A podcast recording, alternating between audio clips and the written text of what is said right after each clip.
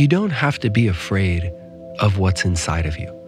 And we often get very afraid of what's inside of us, especially after trauma, when the trauma itself makes fear and can make shame. Trauma is something that leaves the brain different going forward. And nowhere is it written that, like, oh, that only happens if you're in a terrible accident or if a loved one dies or if someone assaults you, right? Those brain changes can happen in other situations as well. If we keep it inside of us, it is very, very toxic because we are doing literally the exact opposite of what we need to do in order to heal. If we honor and validate that that's in us, but also recognize that it's not actually true that confronting the thing that makes shame or fear is going to make us fall apart. And in fact, quite the opposite. I mean, there's so much data and clinical experience telling us the exact opposite that we don't have to be afraid of it and we don't have to rush headlong, that we can be careful and judicious. And, you know, you can talk to somebody a little bit or you can write a little bit. You know, we don't have to be afraid of it. We can approach it like anything else, you know, judiciously, carefully, reflectively. That's how we make ourselves healthier.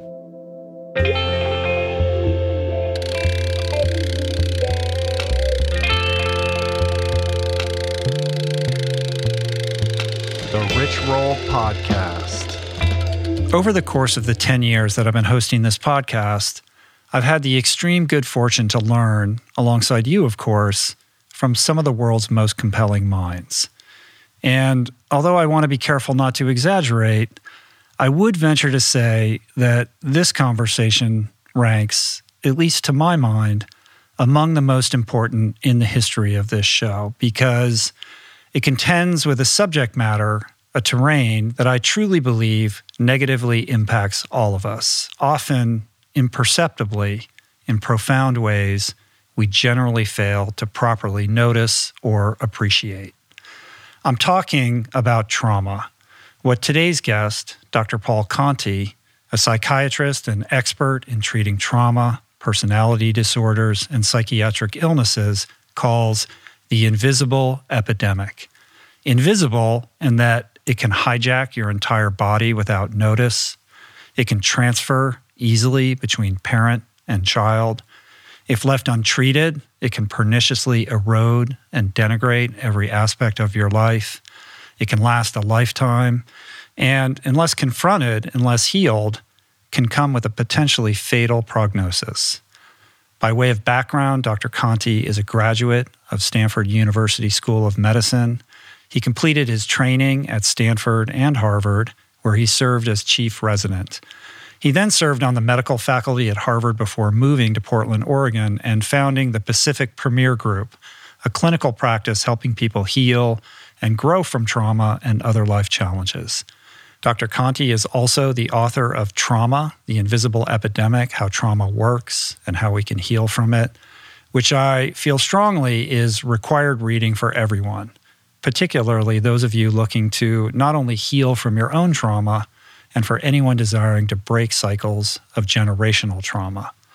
This conversation, in many ways, a masterclass on all things trauma, begins by defining trauma, understanding what trauma is and what it isn't.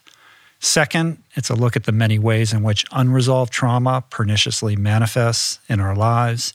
Third, we discuss the various ways in which the medical establishment fails us with respect to mental health and a vision for how to improve it. And we close with tools available to effectively process, heal, and even prevent trauma from negatively impacting our lives and the lives of our loved ones. Dr. Conti's wisdom on this important subject is profound. This conversation is appointment listening, and it was an honor to host. But before we begin, a few words from the fine sponsors who make this show possible.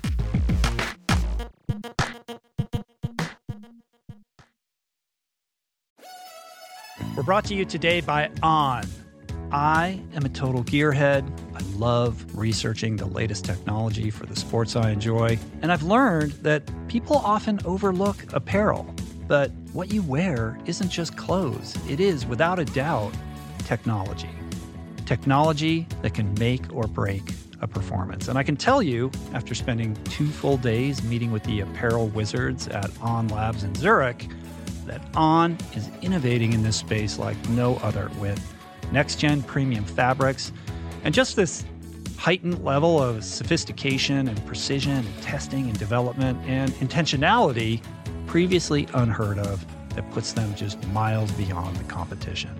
I've been rocking On's high performance running apparel, including the long tees, the weather jackets, even the climate jacket, all super lightweight, tailor fit, built to move, and just gorgeous to get you out and get it done in Fleetfoot comfort no matter the weather.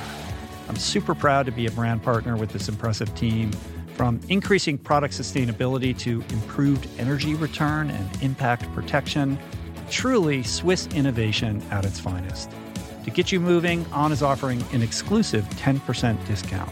To redeem, head over to on.com slash richroll and use code richroll10 at checkout. Meditation has been a recurring theme on this podcast dating back to its beginnings. And in conversation, always leads people to asking me about the best way to begin. There are no shortage of modalities, of resources, and apps available. I have experience with many of them, but my mainstay, I have to say, the one that I have found most useful is waking up. It's this unique treasure trove of wisdom that has become so important to my daily routine that the app finds itself right in the dock of my phone for immediate fingertip access. Beyond its robust catalog of daily meditations, it's also this extraordinary library of mindfulness resources that go well beyond the strictures of meditation with courses on stoicism, cognitive behavioral therapy, time management, procrastination, as well as thoughtful conversations with leading scholars on everything from psychedelics to happiness. It really is one of the most worthy investments you can make in yourself. And listeners of the show can get 30 days to try waking up for free. Plus, you'll save $30 on the in app price. If price is a concern, Waking Up offers the app for free, astonishingly for anyone who can't afford it. You can find the links on their website to get a full scholarship right now. Just go to wakingup.com slash richroll to start your free month today. That's wakingup.com slash richroll. We're brought to you today by recovery.com. I've been in recovery for a long time. It's not hyperbolic to say that I owe everything good in my life to sobriety. And it all began with treatment, an experience that I had that quite literally saved my life. And in the many years since, I've in turn helped many suffering addicts and their loved ones find treatment. And with that, I know all too well just how confusing and how overwhelming and how challenging it can be to find the right place and the right level of care, especially because, unfortunately, not all treatment resources adhere to ethical practices. It's a real problem, a problem I'm now happy and proud to share has been solved by the people at recovery.com who created an online support portal designed to guide, to support, and empower you to find the ideal level of care tailored to your personal needs. They've partnered with the best global behavioral health providers to cover the full spectrum of behavioral health disorders, including substance use disorders, depression, anxiety, eating disorders, gambling addictions, and more. Navigating their site is simple Search by insurance coverage, location, treatment type, you name it. Plus, you can read reviews from former patients to help you decide. Whether you're a busy exec, a parent of a struggling teen, or battling addiction yourself, I feel you. I empathize with you. I really do. And they have treatment options for you. Life in recovery is wonderful, and recovery.com is your partner in starting that journey. When you or a loved one need help, go to recovery.com and take the first step towards recovery. To find the best treatment option for you or a loved one, again, go to recovery.com.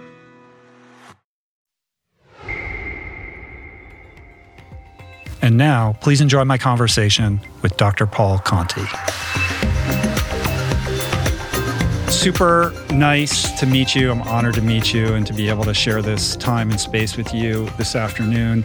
I've been over the many, you know, kind of years endeavoring to understand how trauma has played a crucial role, surprisingly, in my many pathologies. And, uh, and it's been instrumental in informing how I've grappled with my own healing. Uh, and the more, and I know you'll agree with me on this, the more that I kind of learn and discover what trauma is, what it's about, the more convinced I personally have become that it really does lay at the root of so much mental and emotional pathology. So, yes. you know, it's really great to be able to kind of seize this opportunity to discuss what I think is, you know, not only a crucial aspect of what it means to live an examined life, but a piece that unfortunately is really all too often overlooked the invisible epidemic as you call it. Yes. You know because i think trauma is something that that we've all experienced to some degree. I think it lives on a spectrum much like addiction. Yes. Uh, but the extent to which and the manner in which trauma impacts our lives downstream is absolutely mm-hmm. monumental, mm-hmm. right? Um, so, in thinking about how to kind of um, enter into this conversation, in my mind, I'm sort of thinking of it in in three parts. The first part being defining what we mean about trauma when we talk about trauma. Uh-huh. Second, uh, the many ways in which trauma manifests itself in our lives, and then third the means by which we can effectively process, heal, and, and even prevent trauma uh, and those yes. downstream effects. So, yes. why don't we start with defining our terms here? Like, what is trauma? That, that term gets thrown around pretty cavalierly, right? right? So I think it's important right. that we understand what we're talking about. Right. No, I agree. I think we have to define it to have a meaningful conversation uh, about it. Absolutely. And and I think for purposes of the book that I wrote and, and for co- conversations about trauma, what I'm really interested in is trauma in the sense that something happens, which could be acute or could occur over time, that overwhelms our coping mechanisms and then leaves us different as we move forward. And, and that difference is rooted in brain biology. You know, it's not a soft concept of, oh, I'm impacted by that because I remember it. Or, I mean, all those things can be true, but there's actually a change in the brain, right? And that mm. change pushes some things that we know about ourselves or know about the world like, out of our mind. Like we, we, we forget things that we knew and we then ground to the world in a different way, in a way that comes more through the lens of vulnerability and vigilance. And we often do not know that those changes have happened inside of us. Mm-hmm. So their brain changes, their psychological changes, they're real, they're identifiable. And the, the reason is you talk about there can be so much downstream effect is if it's impacting us so deeply and we don't know it, then how do we stave off the sort of domino effect of consequences? Mm-hmm. Yeah, in trying to differentiate or distinguish between a difficult experience or a painful experience and something that would be categorized as, as trauma, there seems to be a concretized narrative that ensues, right? There's a storytelling piece that yes. gets kind of instilled within us that becomes very difficult to break, like a looping right. that then kind of drives behavior. Right. It's a change in life narrative. So life narrative and like what do I think about myself and what do I think about my life history? So it's retroactive, right? So the change in life narrative is not just going forward, right? But it's going forward as linked to the past. And it very often changes what we've thought about ourselves. So the whole foundational aspect of who we are and how we see ourselves becomes different. Mm-hmm. Yeah, talk a little bit more about that, how the timeline, it pervades the timeline in both directions. And, and actually, as a result, prevents us from actually being present in what is truly real. Right, right.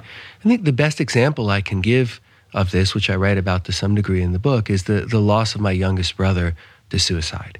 And, you know, it was a much earlier stage in my life, long before I went to medical school.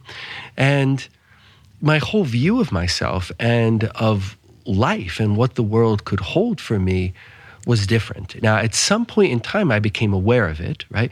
But there was a whole space of time where I wasn't. That, that instead of feeling like, I'm a pretty smart guy and I work hard and I think I can make my way in the world. And, and like I've achieved some things, which kind of tells me that I can achieve more things, even though in one's early 20s it can be so daunting, right? Like, how am I going to get where I want to go? But I have faith in myself because I've gotten places. And there's a whole conception of self as being able to navigate the world, right? Mm-hmm. And after that, I thought of myself very differently in a way that was, oh, like I'm I'm cursed, right? my family's cursed, and like nothing really ever works out, right? And like you know, you can try and you can work hard, but like, what does it really get you, you know? And then I felt very defensive and beleaguered and vulnerable, and there was a whole change in habits. Right? Like, you know, my mood was different, my level of anxiety was different, my choices about who to spend time with were different, whether it's friends or dating. Like, it was a shift towards the unhealthy right? Without a realization like, hey, you don't actually think this way about yourself in the world, or at mm-hmm. least you didn't before. And it was very much a shock to me to, to have that realization that, like, oh, like this made everything different, not just going forward, but going backwards too. Hmm. What was the journey towards that self realization like? Like, there was a period of time in which you didn't have the awareness to understand that you were operating under you know the the sort of downstream implications of this trauma. You were just living your life and then something changed where you were able to see it and evaluate it more objectively. Yeah.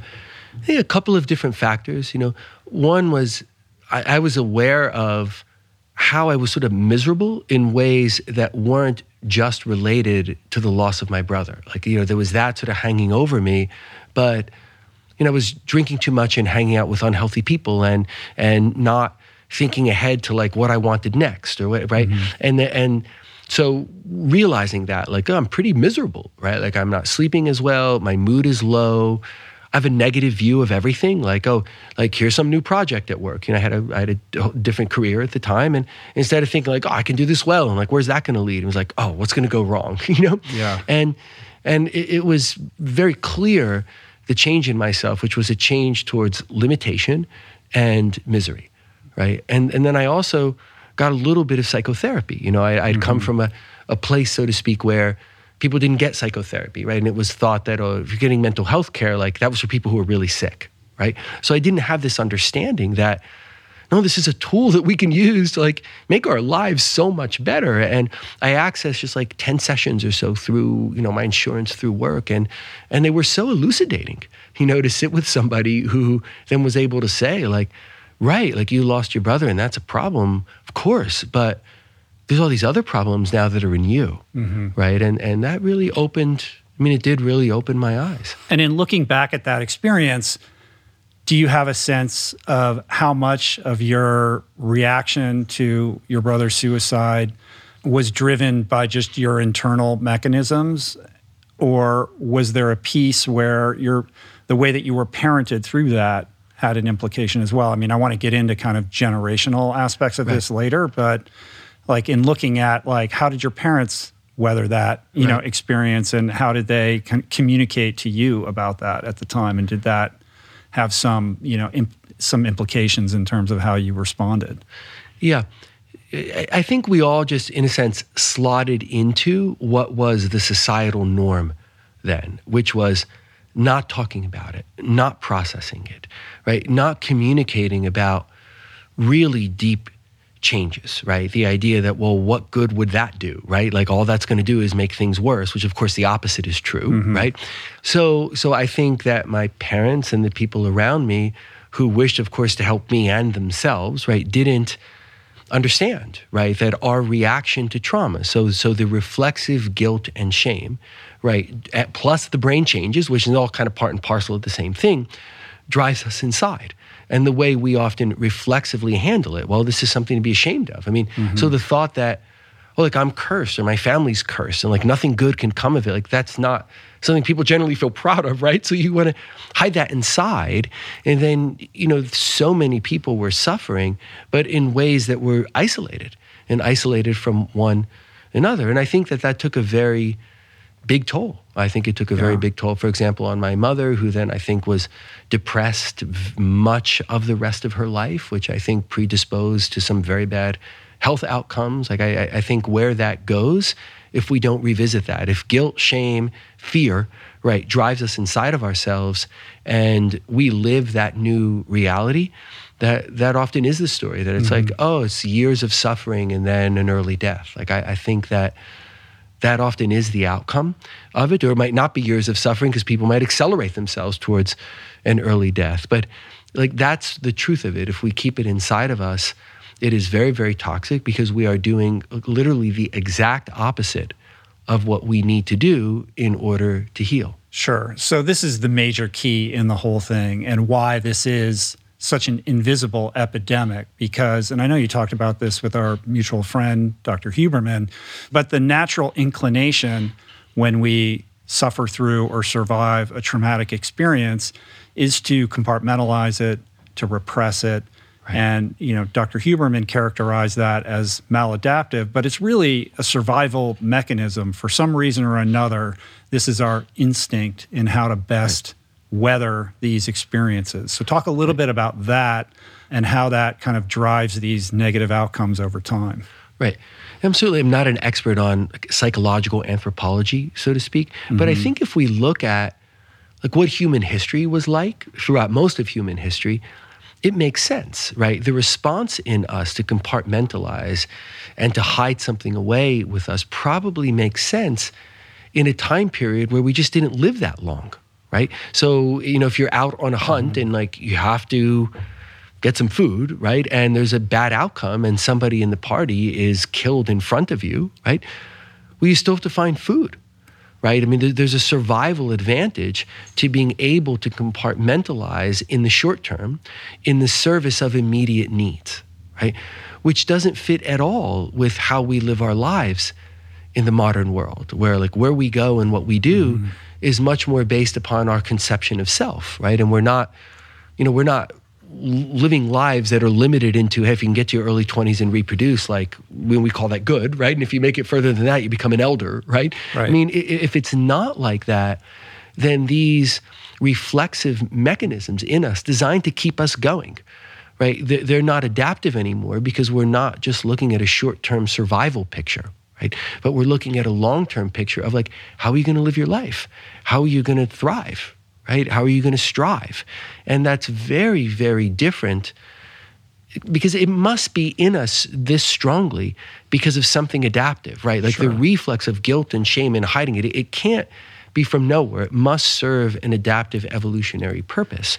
But that doesn't mean that it serves a purpose in the world we live in now. Right. In other words, in an era in which we weren't expected to live past 30 and all we're here to do is reproduce, push it down, survive, get through the next day, reproduce, and then who cares what happens? Yeah, and, and that would predispose to a tremendous salience to the negative, right? So the example I'll give sometime is you imagine if in the hunter-gatherer you know era of humankind, if you're hungry and you're looking for something to eat and you know you find a berry and it looks like it might be good and, and it actually is and it's nutritious and it's helpful it's it's good to remember that right but if you find a berry and you get deathly ill right? You better not forget that, right? So the salience of the negative also has a survival advantage, mm-hmm. but we build stories around that in the way we live modern life that just shut us down. So the, the example, I mean, it's so sad. I, I can't possibly count how many times I've talked to someone in my clinical work who's been say, a victim of a, a, sexual assault, right? Has been maybe attacked somewhere, right? It then takes away from that the lessons of guilt and shame and vulnerability and like I'm not safe out in the world. Mm-hmm. And now that that person doesn't want to leave their house, right? Or they they they don't want to go out and live their lives, right? Because the, the, there's something that tells them that hey, you shouldn't do that. It's not safe to do that, right? And look, you couldn't keep yourself safe, and then all the guilt and shame comes around that, and and it's so since shockingly maladaptive. But the person can't see that if they're they're sort of in the throes of the reflexive survival urges. It tells them, right, it's blaming yourself and never leaving the house sounds like the best way to survive, mm-hmm. right? Yeah, the the the the fear and the sense that the world is an unsafe place seem like self evident ideas. The guilt and the shame, however, are a little bit more challenging to understand. Mm-hmm. Like if somebody has suffered, uh, you know, uh, is victimized by some act of violence. Right. It is. It does strike one as unusual that that person would then feel ashamed of that or guilty. Yes. But these two emotions, and I'd, I'd, like you to distinguish between the yeah. two, seem to go hand in hand with trauma and the kind of attempt to survive it. Right. I, I think the guilt and shame part is much more surprising, right? And and as I came to realize over years of just doing clinical work, like, wait a second, like I'm seeing this writ large. Mm-hmm. uh, across the vast majority of problems. So, the vast majority of problems that I'm seeing and treating, and the vast majority of problems in myself, right, are being driven by trauma and the power of the reflexive guilt and shame, which doesn't make the obvious sense that fear does. And and again, we don't know why that is, but my thought about that is, you know, neurobiologically, they're different parsed out definitions, right? And the idea that affect is something that's aroused in us, that's created in us without our choice. And affects very powerfully modulate our behavior. So, like an, an affect of fear, you know, starts blood coursing through the body and our heart's racing more and we're ready for fight or flight. And then we know it, right? Because it's much more important to prepare the mind and body than it is to have conscious awareness of it. Mm-hmm. So, aroused affects drive us very strongly. And shame seems to be among the strongest modulators of behavior. You know, imagine like as an adult where you know, I try to avoid this assiduously because it feels so bad. But where I do something that I feel ashamed of, it's like the worst feeling, right? It's at least I think for me and a lot of people I think describe it, it's like it's worse than being angry. It's worse than being afraid, right? Like is this shame in me that like I've done something and it feels so bad. And I think it's such a strong behavior modulator that if you add shame to fear or to anger, then you have a very powerful behavioral modulator mm-hmm. against you know the, the breadth of perspective that's exactly what we want to thrive in the world right. right, it says shut down your life shut down your perspective. And and so that's my that's my thought about it. And again I, I can't know for sure but i think that's why shame is so powerfully in the picture. Mm-hmm shame seems to be one of the most powerful drivers of unhealthy human behavior in so many ways. And I tend to look at things like this through the lens of addiction and sobriety. Like we were chatting before the podcast, you you you live in Portland. Portland is where my sober journey began. I was in a treatment center there for quite some time in the late 90s. And that was the inception of me confronting my own shame of my addictive behaviors mm-hmm. and the mm-hmm. secrets that I was keeping. And over many years and you know thousands of AA meetings, one of the key kind of things that I've that I've learned that I've taken to heart through this experience of of being sober is the extent to which 12 step and AA are able to normalize trauma to eradicate that shame association because you're sort of compelled to get up in front of a group of people and share your story, warts and all. And the liberating impact of seeing somebody else do that right. who can own their past without that shame instinct right. gives another person permission to yes. you know walk that same path and yes. there's something about freeing yourself from that association that then opens up unlimited possibilities yes. for for healing and growth but it's so difficult we're so locked up we create these prisons around these secrets that we hold yes and i think what you're describing is is that it becomes then permissive to share, right? And to, to say, like, this is my truth and my reality. And I think that's retrospective too, right? That it becomes permissive to have had things happen or to have done things that have aroused shame right? It, it, ceases then to be this internal litmus test on am I a good person? Am I a worthwhile person? You know, so much of that I think comes from the shame that's aroused in the moments over things we do that we don't feel great about. And it makes a story inside of us that says like look that's not okay and you're not okay right so to have it be permissive to be validated like look this stuff can have happened and it's not a litmus test on who i am mm-hmm. right i can define who i am now going forward and i think that's why when aa and 12 step works really well i think among its most powerful if not maybe its most powerful impact is anti-shame mm-hmm. Yeah, I think of the the opposite or the antidote to shame being vulnerability, mm-hmm. and a close cousin of that is courage because it requires courage to be right. vulnerable.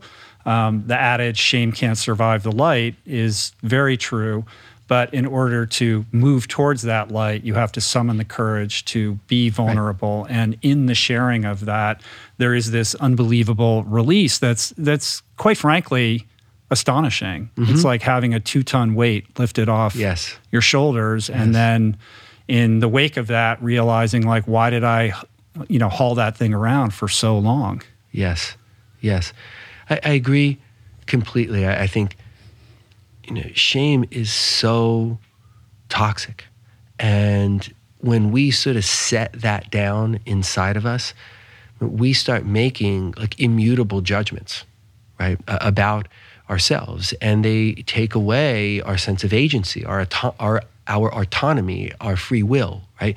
So, you know, at times I've thought or said in clinical settings that you know, in some sense, feeling so ashamed and feeling like oh you're you know can't do or achieve anything. And you're just a bad person right? It sets you free from the risks of striving right? Mm. And it's the risks of striving where as you said we we allow vulnerability we show courage right? We're really living right? And and i think having done a lot of substance work in my career you know when something happens to a person that triggers a lot of shame that's that's there's the time of greatest risk for the person. Because it's just so tempting to fit one story into some neat little entirely false premise right? Like i'm a bad person i can't do good. Now something else happens again i feel ashamed of myself. Look i'm going to go do the same behaviors i did before and in some self-abasing way prove it all to myself mm-hmm. right? And it's the most dangerous thing that can happen it's the opposite of looking at the truth in ourselves you know good bad and otherwise right? Like okay this is this is it right? And and if i look at that and i see it then i can take stock of it all and i can determine what comes next to me mm-hmm. next for me right? I, I i maintain i keep and i in fact foster my sense of agency by looking honestly at everything good bad and otherwise. Mm-hmm. Yeah, shame being this kind of arbiter of worthlessness Right. that then becomes a predictor of life outcomes yes for the course of an entire lifetime and then getting passed on to Yes. the loved ones with whom you associate. Yes. Yes. And that when, when a person is driven with guilt, shame, anger, fear, I mean, how could we possibly stop that from a, a cascade effect that impacts the people around us? I mean, it colors the lens through which we see everything, right? So, are we going to say something really encouraging to someone? Who's down and feels bad about themselves and needs the encouragement, or are we going to say, right, you know, that's life and it always sucks? So, like, right, where are we going to go Right. with that? And and we But that encouragement falls on deaf ears to the person who's unwilling to hear it or to Mm-hmm. You know, that that trauma. Right, true. But the, thought would be inside of us. Where are we going? Like, Oh, what are we saying to someone? Because mm-hmm. that other person may have ears for that, right? They have, may have ears for whatever we say, right? Maybe it's a, it's a good friend or it's someone who respects us. It's a child, right? You know, what we're saying, what we say, can fall on fertile ground, right? For the seeds of of what we communicate to take root. So it matters what we say, right? It matters if we just look at everything through a negative lens and like, right, that's right, because nothing ever goes well. Like, is that what we're communicating out into the world around us and to people who trust us and respect us? Or are we communicating like, right, things can happen that make us feel a certain way and it's valid how we feel. But that does not tell us that there are intrinsic limitations in us. There's Yeah. not a limitation to our sense of agency. It matters whether we feel that for ourselves and also for the world around us because there's no two ways about it. If that's inside of us, that's what we're projecting out into the world. Hmm. Give me a sense of how pervasive this epidemic of trauma is, because I think a lot of people, when you say the word trauma, it conjures, you know, an image of, of being sexually abused or some, being, you know, victimized by some very violent act. Um, when in fact, there's a broader definition at play here. I just know that my kind of introduction to these ideas came at the hands of, of Gabor Mate. We had a podcast and he did what he does, which is he flips it and it becomes like a, a session. We start talking about my upbringing and I, I, I grew up, you know, my parents took care of it. Everything was pretty good. I have nothing that I can point to in my past that would ring a bell and say that was a traumatic experience. But the more I've kind of excavated that, the more I realize that, you know, I did suffer some my parents are good people and they're well intentioned, but there were some traumatic experiences there. And it's really reframed how I think about trauma in terms of how it it lies on a spectrum. So, you know, Right. talk a little bit about that. Sure. So remember, going back to the very first aspect of this conversation, right? Like, it, trauma is something that leaves the brain different going forward, right? So it's not just anything negative that happens. Because people say, what about post trauma resilience? Well, yes, if we define trauma differently, right? Something that really hurts us inside isn't something we're built to be resilient to, right? Something that doesn't do that, right? That strikes us as way, oh, that was hmm. negative, we can respond to with resilience, right? But what you're talking about and how we're framing this is no, the, the, like there's a neurobiological anchoring to trauma in that it overwhelms us, and then we are different going forward right and nowhere is it written that like oh that only happens if you're in a terrible accident or if a loved one dies or if someone assaults you right those brain changes can happen in other situations as well like we know that to be true.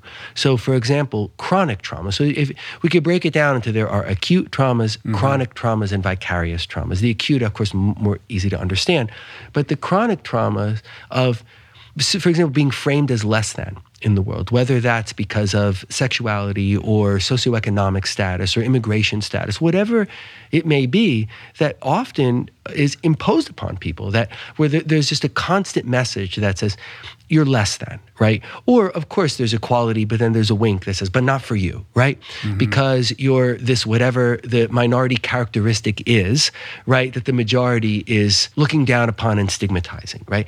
And like, it's just so clear that if you if you sit with people who've been subject to that for a long time, not all of them, but a significant subset have the same kind of clinically evident brain changes as people who've had the acute trauma. Right now, the world is mm-hmm. not a safe place, and you don't quite really believe anything positive. And even if it seems like everything is positive, it's still going to go against you, right? And then the, all this is internalized.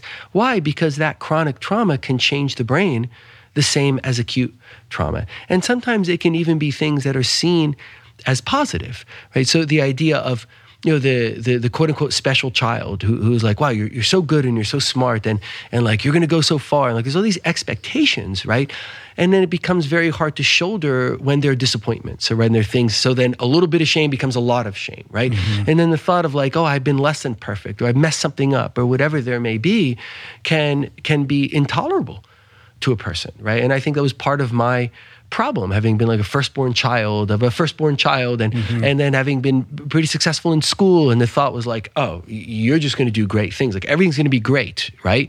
Well, everything wasn't great, right? And Yeah. and I needed to realize, like, look, everything cannot be great, and I can still go make a good life for myself, right? So I think it's part of why some of the things that happened to me made those changes because I was sort of set up to be intolerant of anything less than perfection in myself, which came from a good, loving place, you know, in the people who nurtured me, but nonetheless set me up to be very intolerant of anything that was less than how I thought it should be. Mm. So so yes, the chronic traumas can come from lots of places and and we know that this can happen through vicarious trauma. They- You know, thank goodness we have empathy as humans, so we can feel for one another, and and it's part of why we want to help one another, right?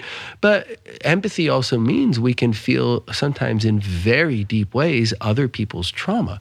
You know, which is why in the last I don't know, five to 10 years or so, I've found myself, and I think a lot of clinicians have found themselves much more saying to a person, like, look, my prescription to you is no more news, Mm-hmm. right? Or check the news so that you learn what's new, right? Mm-hmm. But why you know why is a person checking and rechecking and rechecking and rechecking? Because there are all these messages that tell us like we are not safe. And then the parent is is reading over and over again the story of the parent who lost a child in a, in a school shooting. I mean things that are immensely difficult to to shoulder, right? And they're out there, and we become fascinated because we we want to think inside, like, look, I could survive something like that, right? So we're so we're fascinated with it, and you know, and, and find it to be so abhorrent and unimaginable, but but drawn to it in a way that if we can have more of an understanding,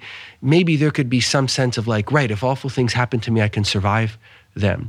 But inadvertently, what we often do is just bring more and more and more trauma Mm-hmm. and more and more and more lessons, so to speak, that say, hey, you just can't keep yourself safe in this world. Yeah, I mean, there is a neurochemical allure to that type of behavior, right? Like Yes. the doom scrolling, and you just Yes. can't put it down, or you can't turn off the news in the background. It's got to be on all the time. And even intellectually understanding that this is not good for you and it's making you progressively more and more unhappy, there is an inability to course correct that behavior. Right.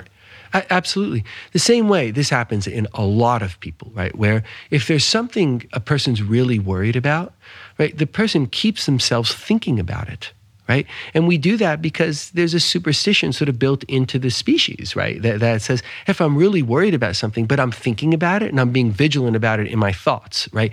It's more, it's likely to stave it off right? Mm-hmm. If there's a cancer I'm really worried about, because my goodness, a two- two- two- couple people in my family have had the cancer, right? Then somewhere it occurs to me that if I keep, think about that, it's not going to sneak up and get me. Mm-hmm. Right. And like that's a human reflex that probably comes from, you know, way back when of like if you're worried about something, think about it, it'll help keep you safe. But it doesn't serve us anymore. And then that's kind of the neurobiological function that's served by the doom scrolling or the you know always have the, the news on in the background of like i'm being vigilant i'm aware right? Not just in terms of what is the news but i'm like it's in my mind every moment and like somehow that's going to keep me safe. Mm-hmm. And it doesn't keep us safe. I mean it does quite it does quite the opposite to us. Mm-hmm. Yeah, there's something about it that's wed to an illusion of being able to control outcomes Right. in the future. But there's another piece that I think is important, which is about rewriting the past, right? If you have suffered some event in the past, that kind of obsession, the looping mind on the facts of that scenario is an attempt to reconcile that event and perhaps, you know, figure out how to, you know, make it different. Or could it have been different had I done X, Y, or Z? Yes, look, it's great that you're bringing that up because I think that's absolutely true. And it is so poorly served by just having it go over and over again in our minds, right? We, we rarely figure out something new, right? If you've been ruminating about something bad in the past, right, over and over and over and over again, what are the chances of thinking something new? Mm-hmm. right? Which is why sometimes a person will come in and they're willing to talk about trauma they haven't talked about before, right? And maybe I, I know this, like it's been telegraphed, but I haven't seen the person before. We haven't talked about the trauma before. And then they'll start talking about it. And sometimes, sometimes I say almost nothing, right? I'm just, I'm a listening presence and I'm reassuring and encouraging and whatever, you know, mm, or whatever sounds I may make. And, and, and then the person at the end will think, oh my God, that was, I can't believe it. I can't believe how much better I feel. It's like I didn't do anything, right? But the person put words to it, said it out loud to another person, and therefore was able to think about it in a different way. So the thousands of times it goes over in the brain, we very rarely learn something new. Mm-hmm. But if we put words to it, there are different parts of our brain that come online. There's a part of our brain called the ventromedial prefrontal cortex that's involved in reversal learning. So unlearning things we've learned that are wrong, for example. And we bring that much more online in the spoken word and with a witness, somebody hearing our words. So I think what you're saying is so important, but it's hard to achieve that when it's just running over and over again in our minds because it just becomes often the same oppressive self narrative. Yeah, yeah. I, it, it is. It, it's its own living pernicious entity, right? Yes. Like we all know people who walk around with a rain cloud over their head, and Yes. you know, I'm fat, I'm ugly, I always get fired, and Yes. no matter what you say to that person, it's impossible to kind of trigger them out of that Right. mindset, which isn't rooted in reality, but obviously, you know, basically predicts all their life outcomes because that's the way they're navigating the world. That's the way that they're interacting with other people. And of course, that's Right. going to provoke the result that they seem not to desire, but which they continue to manifest time and time again. Right. The inaction, like en, not in, right? The inaction of a self fulfilling prophecy, right, is used as evidence that the prophecy was unavoidable, right? And boy, that's hard to get out of. Mm-hmm. But we can get out of it. And I know it was the sort of third topic of like, how do we get better, mm-hmm. right? But but looking ahead a little bit to that is like how we get better is we stop the cycles that run over and over and over again in our minds by doing something different. Mm-hmm. Right. By putting words to something, whether that's writing, it's speaking to someone trusted, it's going to psychotherapy. It's the thought of like, look, this, you know, this over and over and over and over again, that all it does is spin off misery and spin off negative symptoms and impacts us in mind and body, right? It impacts our immune system, it impacts our cardiovascular health, right? So all this negativity, if we see all that's going on in me is just spinning that off and like it's time for me to do something different, right? That's when not just like, oh, things can get better, but things can get dramatically better. Right. And sometimes dramatically better much more quickly than one might imagine, which kind of does make sense because now something different is happening that actually serves a solution state to the problems that have just been running over and over again and spinning off symptoms. Hmm.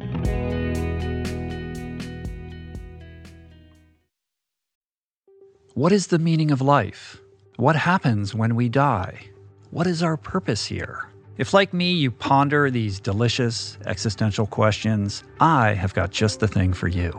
It's called Soul Boom. It's a podcast hosted by everyone's favorite best friend and my friend, the deep thinking and deeply hilarious Rainn Wilson, where he communes with intellectuals and entertainers, theologians and philosophers in intimate exchanges that tickle the mind, heart, and yes, the soul. Subscribe to Soul Boom on YouTube or wherever you get your podcasts and explore other groundbreaking series at voicingchange.media.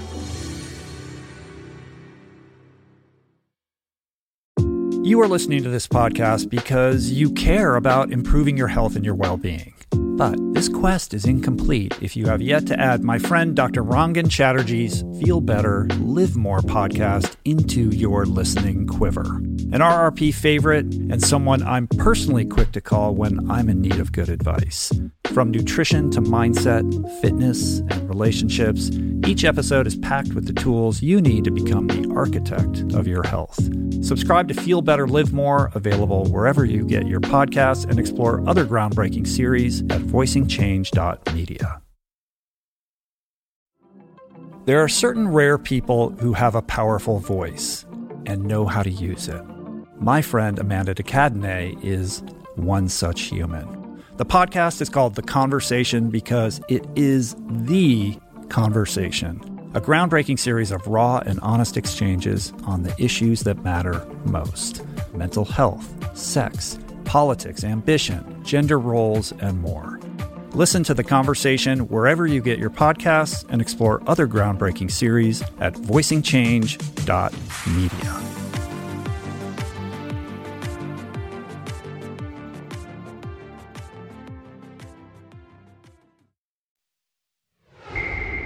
I want to go back to the chronic trauma piece that you were talking about a few minutes ago. In immersing myself in your world, it's left me very reflective on on kind of my own upbringing, and I'm going to resist the temptation to make this too much about a personal, you know, session with you.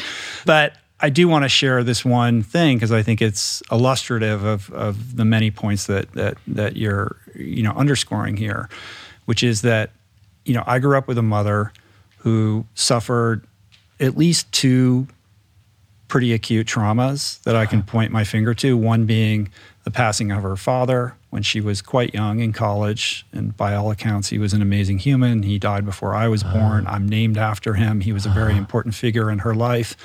And then subsequently, her brother passing away tragically in a car accident when she must have oh been 30, late 30s, maybe 40, something like that. And I have a vivid memory as a very young person experiencing her grief and trauma as a result of that.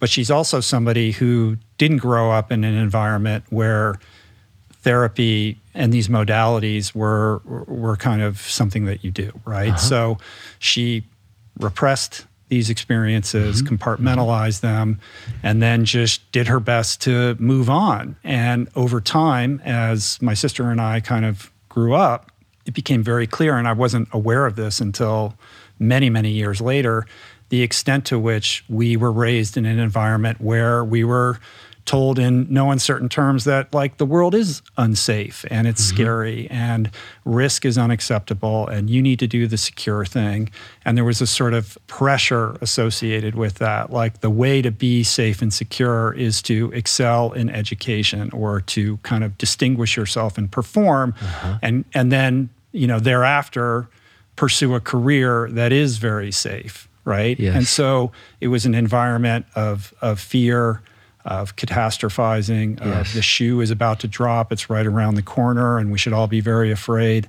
And, you know, in kind of recognizing this, I've experienced, you know, a roller coaster of emotions over the years anger, mostly resentment like why mm-hmm. couldn't she have gotten help what would have happened if had she you know gotten the help that she needed yes. and i have to practice a tremendous amount of contrary action to forgive her, to forgive myself for the behaviors and the decisions that I made as a result right. of that upbringing, and to practice loving kindness because, in truth, those traumas led her to become a person who, you know, was from her own heart-centered you know love for her children was just trying to protect her kids like she was doing right. what she thought was in our right. best interest because she didn't want that to happen to us yes but the extent to which that kind of metastasized and yes. and led to you know outcomes that that none of us wanted is severe and i would yes. have to imagine you know in talking about the pervasiveness of trauma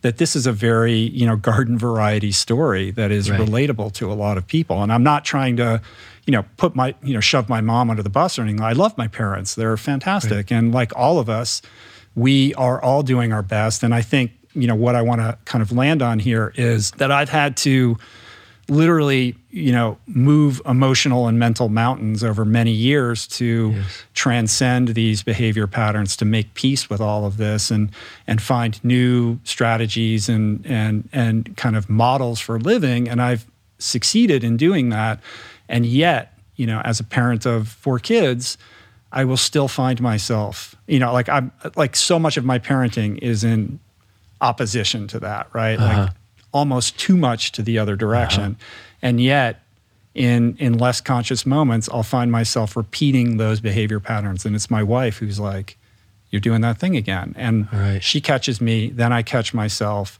So it's this autopilot that is so entrenched yes. over many, many, many years that even myself being someone who really wants to excavate all of this and and overcome it, it's still it still persists. It's still there. It's an ongoing thing. Yes.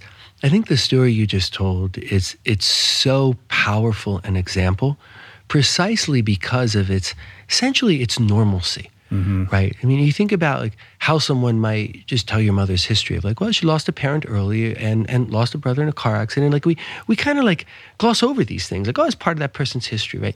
But we don't stop to think like, wait, what? Or like what? What did those things do to a person? What can those things do to a person, right? So there's a lot of us people in the world who've lost someone, right? In, in the way you're not describing it was like three standard deviations from the mean trauma in your mother, right? You're describing things that happen mm-hmm. and they they happen and they get carried forward because if we don't look at them, then we don't stop and think. And of course, you said the world around your mother wasn't stopping saying, hey, what, what happened? How is this affecting you, right? It's like life just runs along forward. And then there are these massive changes in people and they're just, they're not revisited, right? And you can see how that can come across generations, right? I mean, you're describing some of the impact that it had on you and then how vigilant you have to be now in your own parenting, right? But there's there's an awareness of it that says, hey, we don't want to keep carrying this forward, right? And I think it's almost in many ways the inevitability of it. You know, what family systems and in people who are mm. parents where there aren't some traumas. I mean, they're not there all the time, but the story you described is not an outlying story to happen to a human, right? And then the fact that there's a cascade of effects, I think speaks to like, right, this is what trauma does to us. And there are real neurobiological correlates that probably after the loss of her brother, you know, if you looked at like what's the connectivity among the parts of your mother's brain and with the vulnerability parts and how prominent are they, you would see like, oh, whoa, there's a change there, right? And that change then determines you know, sense of vulnerability and fear and behavioral choices and conception of the world and what's communicated to children. And it doesn't have to be like that, but we've got to stop and be aware and help people be aware so mm-hmm. that they mm-hmm. don't just run along from it and then there's a cascade of negative and i think another thing to say there is of course as you're describing the story that if i understood correctly you and your sister were already had been born already yeah. right but but isn't it amazing i mean just amazing that when a person is traumatized in the ways we're discussing that their children can be impacted biologically, right? Not through oh the, the parenting style, but purely biologically, right? Epigenetically, years down the road, right? So if you if you think about like sometimes a criticism of this can be like, oh, it seems so soft and like everybody has trauma. And it's not that, right? It's saying, mm-hmm. hey, there's like there's the science of epigenetics says that changes how genes are passed on, whether they're active or not, years later. So, so it's so clear that there's a deep neurobiological and neurochemical effect in us you know, through these epigenetic principles. And so, if that's the case, then of course there's psychological impacts too, right, that mm-hmm. follow from all of that. So, I just see that as among the, the strongest aspects of validation of how all this works, both the drama of the epigenetic changes years down the road, and then also really the commonality of of some aspects of your story and some aspects of mine. That like this stuff happens in the world, and just because it, it's common doesn't mean that the impact of it is not dramatic. Yeah, yeah. Thank you for that.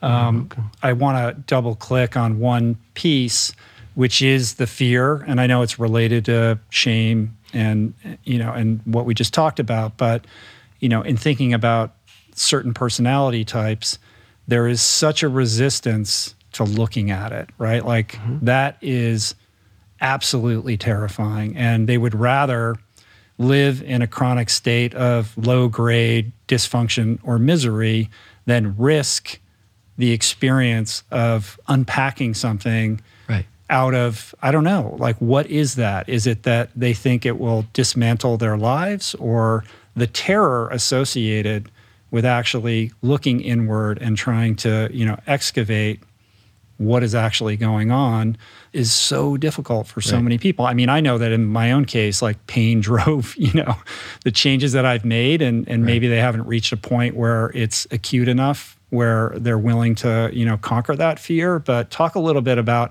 how you get somebody into a mindset where they feel safe and comfortable enough to do this kind of work. Yeah often you have to speak directly to the threat of doing it, right? Because if something generates shame and generates fear, well, it tells us to hide that thing, right? I mean, if something is creating fear in me, well, I don't want to go poke that bear, right? And people will say things like, I hear this all the time, right? That I, will just start crying and I'll never stop, or I'll just curl up into a fetal position and cry until I die. Like, absolutely, mm-hmm. people will, will say that, right? And and and of course, shame, which comes along with. It's like, why do I want to? I'm going to tell somebody else about something I'm so ashamed of, right? I can remember telling the therapist way back when about my, losing my brother to suicide and feeling such shame as if, you know, she was going to be like, oh my God, like you're a terrible person. Like, how could you have not known it was coming? Like, you know, I had a whole set of expectations of how she might mm-hmm. react to it, mm-hmm. right? And, and it leads us then to keep it inside, you know, because there's like the reflexive leap from what we're feeling inside to to then what quote unquote logic tells us right but like but it's a false leap like if i feel ashamed of it i should keep it inside right if i'm afraid and it's making me feel bad i must keep it inside because if i let it out i'll feel worse right and then we make these conclusions but they're not true right mm-hmm. and and you can see how the reflexes in us, the fear, the shame, the guilt, have us keep something inside. And then we build up such fear around around the idea of exposing it, right? And you know, you see this in movies like it's a human theme where like something that someone is so so so so so afraid of and then oh they go look at that thing and it's okay they can navigate it right they can figure out i think even like the lord of the rings with it no one can say mordor right and mm-hmm. and it's like there there's a place of oblivion and uh, you know but by marshaling the resources taking what's really going on here how can entities be and work together like they can go defeat that right? So it, it's it's a human theme, right? And we need to come directly at it and and gently but firmly challenge it of like well is it really true like you think if you talk about it you'll fall apart but is that true right and then you can start talking about how in the vast vast majority of people probably all people if it's done right it is the opposite mm-hmm. and then the person feels emboldened because you take away the negatives of like the of course i can't do that to like well wait a second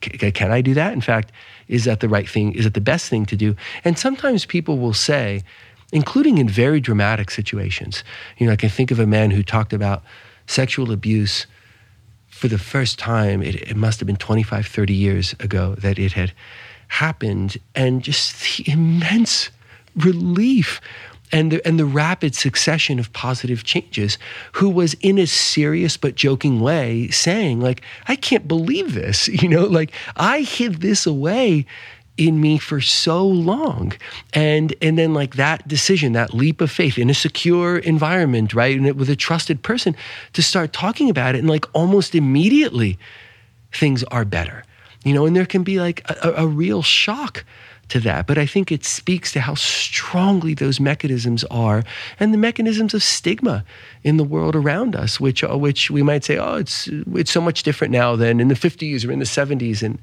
I'm not so sure it's that much different mm-hmm. in, in, mm. terms of the societal mechanisms in us that tell us, hey, if there's something you feel bad about, like keep that inside. Yeah, yeah. Um, well, I want to explore that further when we get into part three. So maybe put yeah, a pin in that for sure. the moment. And let's focus a little bit now on this second part, which is how trauma shows up in our lives. Obviously, it's something that that if untreated ends up disrupting, you know, all manner of mental and emotional processes. But let's start with uh, addiction because mm-hmm. that's you know again like kind of where my interest lies sure. as a starting point you know gabor was among the people who began to speak about the tremendous impact that trauma, particularly childhood trauma, has yes. on you know addiction that we see later yes. in life. So, what is your perspective on the relationship between addiction and trauma? Yeah, I think it's very much along the lines of his, and I'm in part impacted mm-hmm. by his thought and by my own experience throughout life. You know, clinical and in my personal life of just seeing how strongly trauma. And the earlier and the more severe the trauma is, the more it promotes abuse of substances and addiction. And I think that is in a way that actually makes sense, right? If you think about the idea of short term soothing, mm-hmm. right? If there's thought to be no hope of things getting better, right? Then it makes sense to soothe for the short term, right? Like there really is then no better option, right? And under that conception that you know the trauma is hidden away in someone, right? Or the person doesn't even know it's there, or if they know it's in fleeting ways that they're ashamed of, right? So what it really does is pose for the person an unsolvable dilemma, right? Which is like you feel terrible and you're not going to feel better, right? And if that's true, which was it isn't, but if the conception is that it's true, then the appeal of substances becomes much, much, much higher, right? The appeal of soothing in the short term, because there then appears to be no better answer, right? And I think the way to come at trauma and addiction is to hold forth the truth and the hopeful truth that no, there is something way better than short term soothing. In fact, there are ways of coming at it that can take away the desperation that makes the short term soothing at some points irresistible. Mm-hmm. Does that mm-hmm. make does that No, it does. It does. I'm trying to you know understand the relationship between confronting this unresolved trauma and how that plays out in terms of building a foundation of long-term sobriety. Right. And you know, I repeat this often on the show, but I'm, you know, I've got sober in 12 step. I'm very much a traditionalist in that uh-huh. modality and that kind of toolbox and how uh, you know that modality relates to you know a, a, psychiatric modality that is related to to trauma like where those things intersect and where perhaps they're divergent yeah so maybe one, one way of coming at that is actually approaching and addressing trauma can take away one of the most miserable and destructive uh, conditions humans can be in, which is a damned if you do, damned if you don't, right? Like, I feel awful. I feel terrible. I want to feel better. And there's, there's no way out of this, right? So I can go try and do something about it, but all the things I do about it, which might sometimes be the use of substances, right, make things worse. But there's no other, there's nothing else to do about it. There's no other way to make it better right? And when we have what sometimes is called a central conflict or a damned if you do, damned if you don't, we can't stand that as human beings, right? We're, we're con- we feel we're confronted with helplessness and hopelessness, right? And the idea is then to come at that therapeutically, right? In a way like put words to that in a way that takes away the dilemma, right? It's not damned if you do, damned if you don't. There's a third path, there's a route through it, mm. right? In some ways, I don't know if you're familiar, there's um, a psychiatrist named Lance Dodes who's at Harvard who wrote mm. a book called The Heart of Addiction.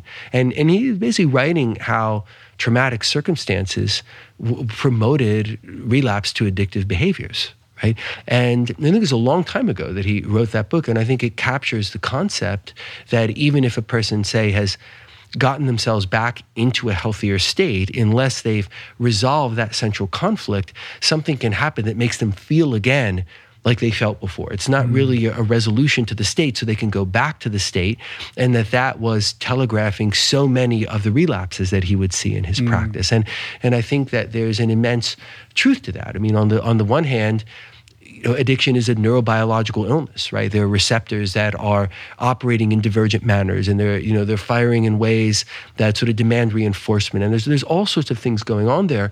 But that doesn't mean that that's necessarily at the heart of it. Like we, we can get to the point of that neurobiological state, but it arises often from a psychological dilemma, and the psychological dilemma that arises from trauma. Mm-hmm. Does that?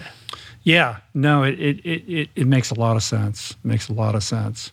In healing, confronting, healing that historic trauma, I see a path forward towards building that foundation of sobriety. But I feel like it's just one, there are many other tools that still come into play. Sure. Like it's not as simplistic as deal with the trauma, then you're good. Right. And I sorry, just, that's the one thing that I kind of like bristle back at, like because oh, it's sure. not a binary. Absolutely. Thing. We want everything that we can have in our favor yeah. to be healthy and happy in our favor, right? So addressing trauma and an understanding that comes through trauma that can resolve those damned if you do, damned if you don't dilemmas is important, but it's just one part of a structure, right? That a person can put around themselves to engender health you know self-awareness right? Uh, well-informed life choices right? Uh, reflectiveness um, choices about you know the who what when where of of self-care. There's so much more to it but a central heuristic to understanding it and navigating it w- would would say you can't expect a person to to do that and to have the odds in their favor of doing it successfully if there's a central conflict inside of them that is still spinning off a damned if you do, damned sure. if you don't, or all the reflexes we were talking about, the trauma of like, oh, nothing will ever go right for me, or it's never going to be okay in the long run. Like, how do you build that structure around you with that core belief? Mm. So we want to come, we want to make sure there is no core belief like that when the person is then building the healthy structure around them. Yeah, no, that makes that makes a lot of sense. That makes a lot of sense. What are some of the other ways beyond addiction that trauma manifests? Sure. So if we think about the hallmarks of a post trauma syndrome, which often gets called PTSD, but like the word trauma, eh, PTSD gets thrown around yeah. a lot, right? And I think there are limitations. I mean, it's a, it's a DSM definition, right? And the DSM is a is a is a, a book of taxonomy, right? It doesn't tell you what it doesn't say what truth is, right? So, for example, PTSD can be vicarious if it's occupational but not if it's not occupational. Like that doesn't make sense to like the truth of the brain, right? Setting such a so, something so arbitrary, right? So if we look at it and we say what actually goes on in human beings when there's a change in the brain and that change is a consequence of trauma, right? Mm-hmm. And, and, a lot of it is very similar. It, it, you know, it tracks along with PTSD criteria, right? So there's exposure to something, whether it's acute or chronic or vicarious. It is then re-experienced, right? Meaning that there are intrusive thoughts about it, there are recurrent thoughts about it. It's on the person's mind, right? It gets mapped to things they see in the world around them. You know, someone who is in an accident who sees the car go by and then imagines the car hits something next, right? Like it, so it becomes ingrained in the person in a way that has a lot of re-experience to it, right? Mm-hmm. Then there's a shift towards brain mechanisms that are more about fear and vulnerability and vigilance, right? So so people then become more vigilant and want to maybe take less opportunities. You know, the idea of like, you know what, I want to be safe. The, the best way I can be safe is to not leave the house. Ergo, I'm not leaving the house, right? And then like look at how much of life is cut off, right?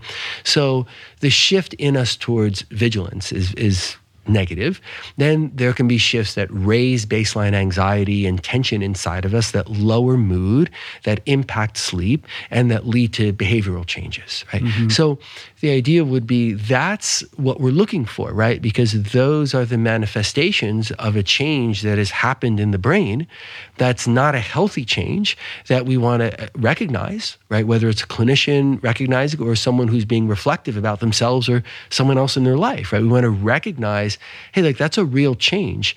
And it warrants going in and looking at that and trying to fix it, mm-hmm. right? Trying to change that back to how it was before. Mm-hmm. The sleep impingement one is super interesting, right? I think a yes. lot of people believe or they're operating under this idea that they have a sleep disorder or some form of insomnia, when in reality, they're just looping these thoughts that are activating their brain yes. and their neurochemistry in a way that's just getting in the way of sleep, right? It's sort yes. of like these patterns that you know are are are sort of hard to you know overcome or repress.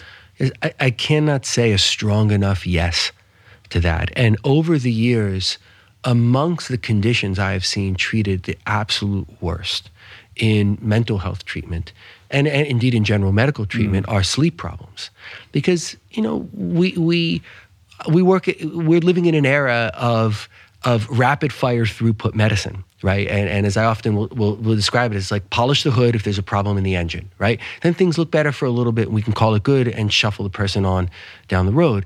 And I, we see that so strongly in with sleep, where like anyone who has a sleep problem, right, is, well, they're not sleeping, so they, they need a sleeping medicine, right? right? And it's like, it's so overly simplistic. And it doesn't honor at all that there are things that can be in our mind in ways that are ruminative, right? These deep distress systems in our brains that feel so unsafe that they just have us ruminating, going over and over. And I cannot tell you how many times I have seen a person who quote unquote can't sleep and oh they've been on four six ten sleeping medicines oh my goodness like they can't sleep it's like Right. They don't have a sleeping system problem, mm-hmm. right? They have a trauma problem. They have a rumination problem. And if we look at it through that lens, which is the lens of truth of what's actually going on in them, we can resolve that problem. Whereas you will never resolve that problem with a sleeping medicine because that's not where the problem is. But in a system of reflexive medicine and overburdened physicians, especially the primary care physicians, where people are just overburdened. So of course they're looking for like, okay, like, wait, you're not sleeping. Let me give you sleeping right. medicine because they have 11 minutes with the person, right? And and how else are they going to do it? And I think we we there's so much misery and sometimes death in people so much needless suffering and so much needless cost because our healthcare system has become become focused on throughput not thinking and then we impose that upon the people who are operate who are working in the system and we impose that upon all of us who are trying to get healthier within the system and how can we be surprised that we often end up with dumbed down answers that don't yeah. work yeah yeah yeah I, yeah I, I would venture to imagine that the rumination factor is at root in the vast majority of people mm-hmm. who would claim to have sleep disorders mm-hmm. Mm-hmm.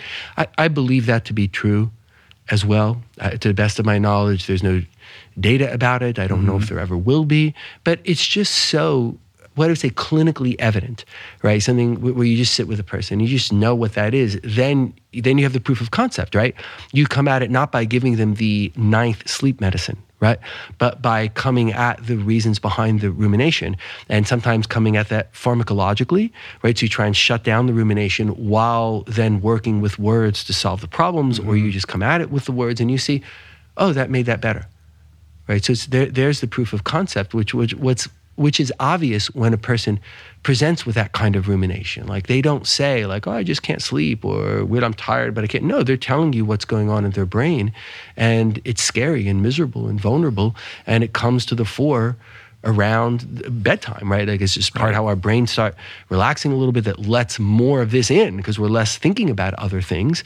And in many cases, it's just so obvious and predictable, but the system doesn't identify it. Yeah in my mind, that that serves as sort of a micro example of these autopilot behaviors that we're semi unconscious of. But a very common, you know, more macro pattern would be the example of the person who is in an abusive romantic relationship. That relationship ends.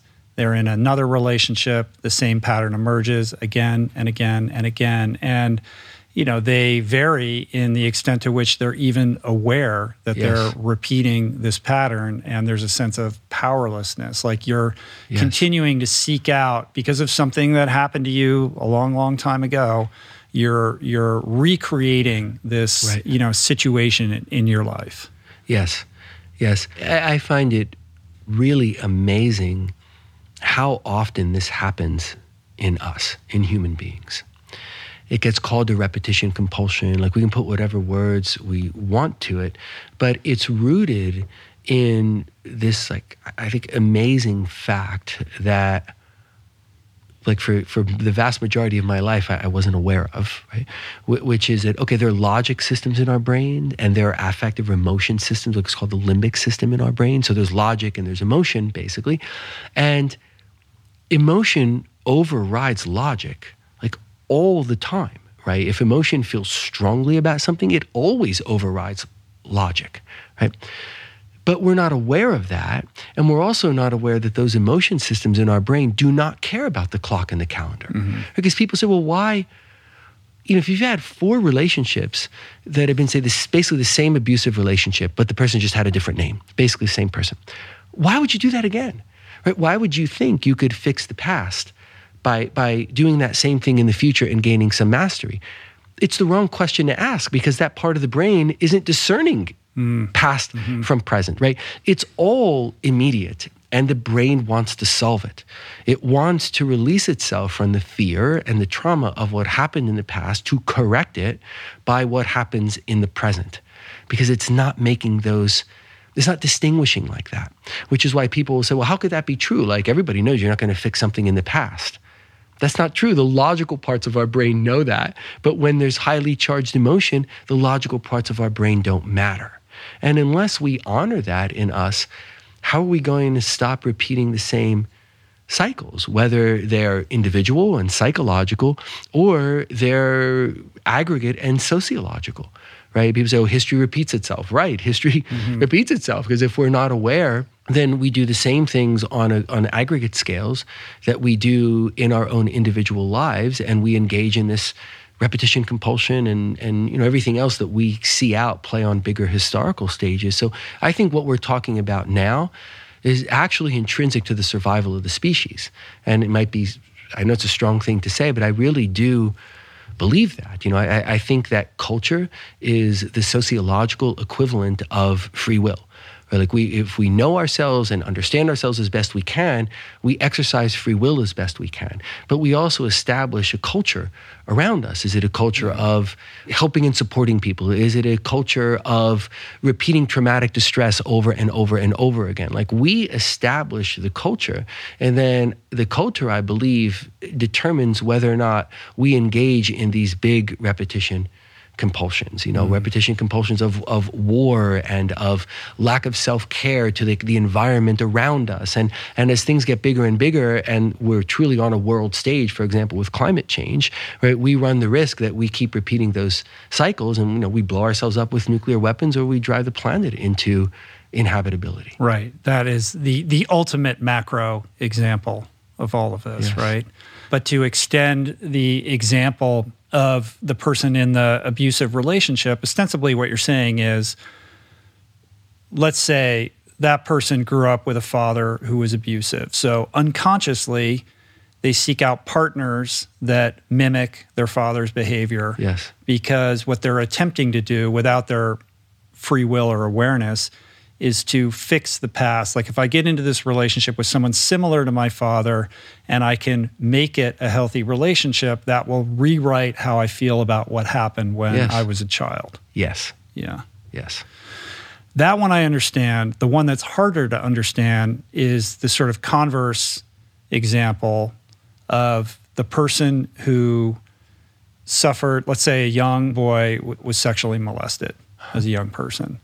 That person quite often grows up to be somebody who then perpetrates hmm. that same abuse on other people.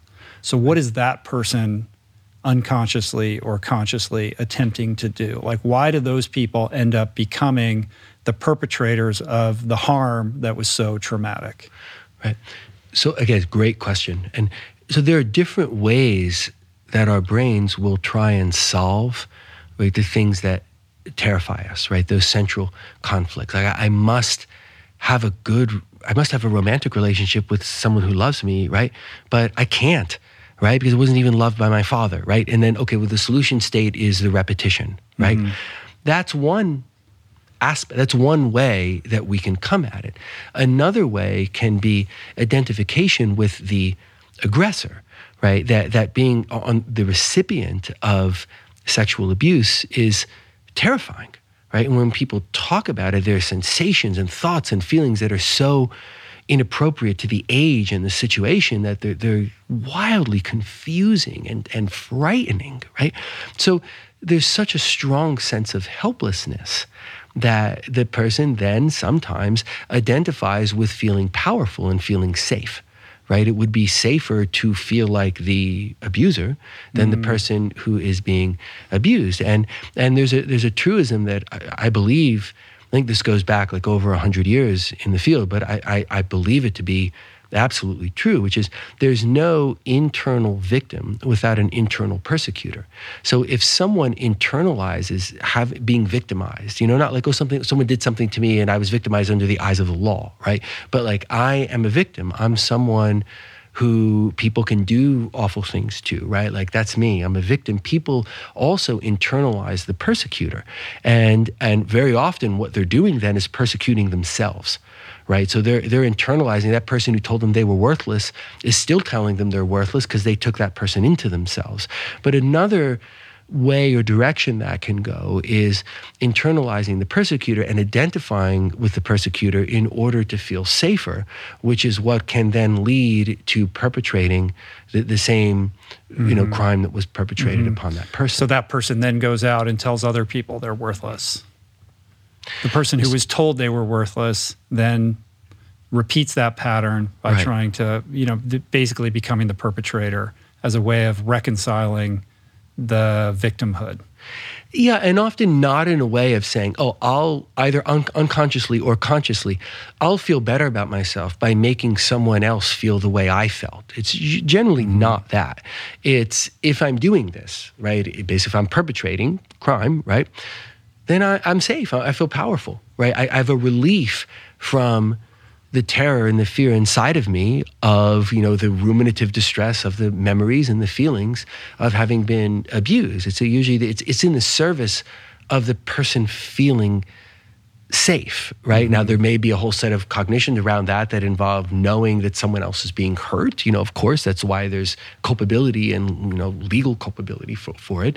But but ultimately psychologically you know people are trying to find safety right? They're trying to find some peace and some safety. And we can go about that in some ways that can be incredibly damaging and hurtful to ourselves and or others if we don't understand that that's what we're trying to achieve in the world Mm-hmm. a sense of safety a relief of fear and vulnerability and if we look at that and we want to understand it and shine the light everywhere right instead of running from it and hiding from it and guilt and shame and fear then we navigate that in ways that are so much healthier for ourselves and for everyone else too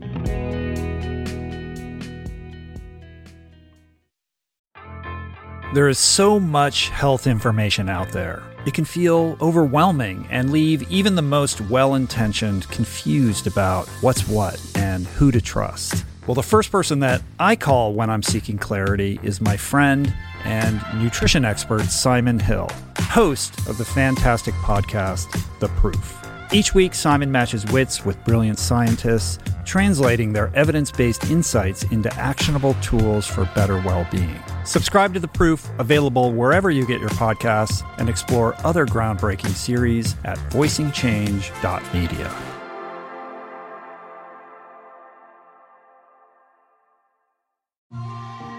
I'm super proud to announce my next venture, Voicing Change Media. This beautiful consortium of thinkers, storytellers, artists, and visionaries, all committed to fostering meaningful exchanges and sharing thought provoking content. Voicing Change Media will feature shows like The Proof with Simon Hill, Soul Boom with Rainn Wilson, Mentor Buffet with Alexi Pappas, Feel Better Live More with Dr. Rangan Chatterjee, and The Conversation with Amanda de Cadenet. You can explore this network and all its offerings at voicingchange.media.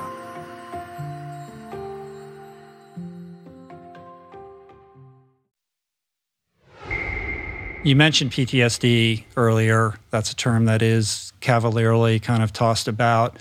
The more that I think about trauma, the more I'm confused why this term even exists. Like, isn't there just trauma and our response to trauma?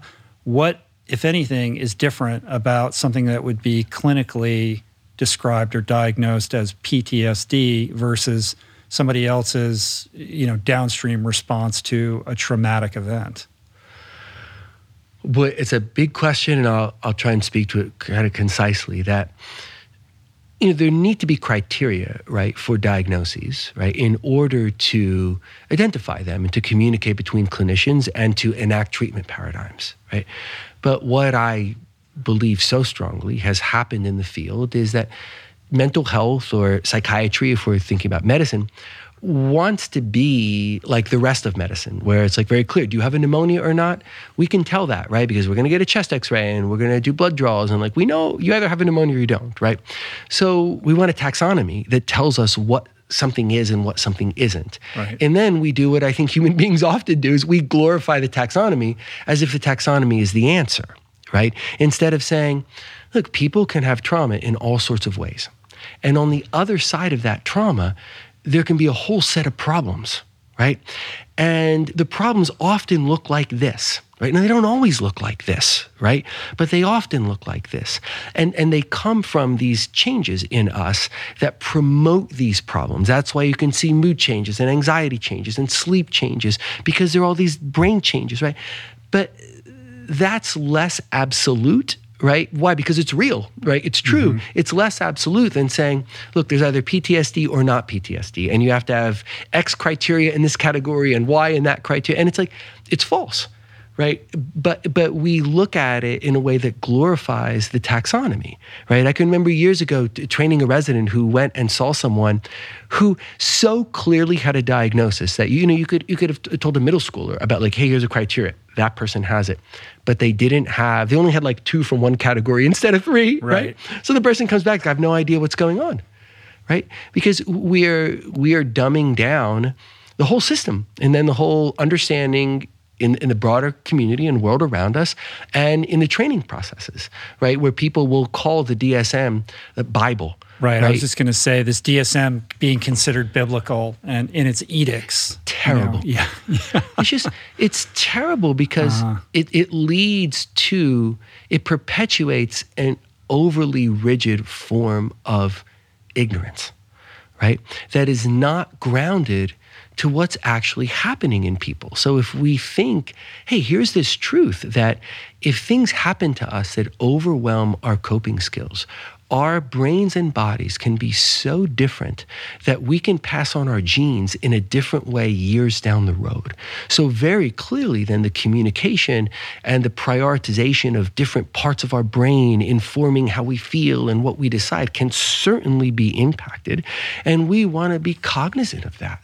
And we want to be cognizant that that can occur in like anyone who presents. I doesn't mean it's in everyone, but I want to think about that, right? I want to think, has that thing happened that's changed the person, right?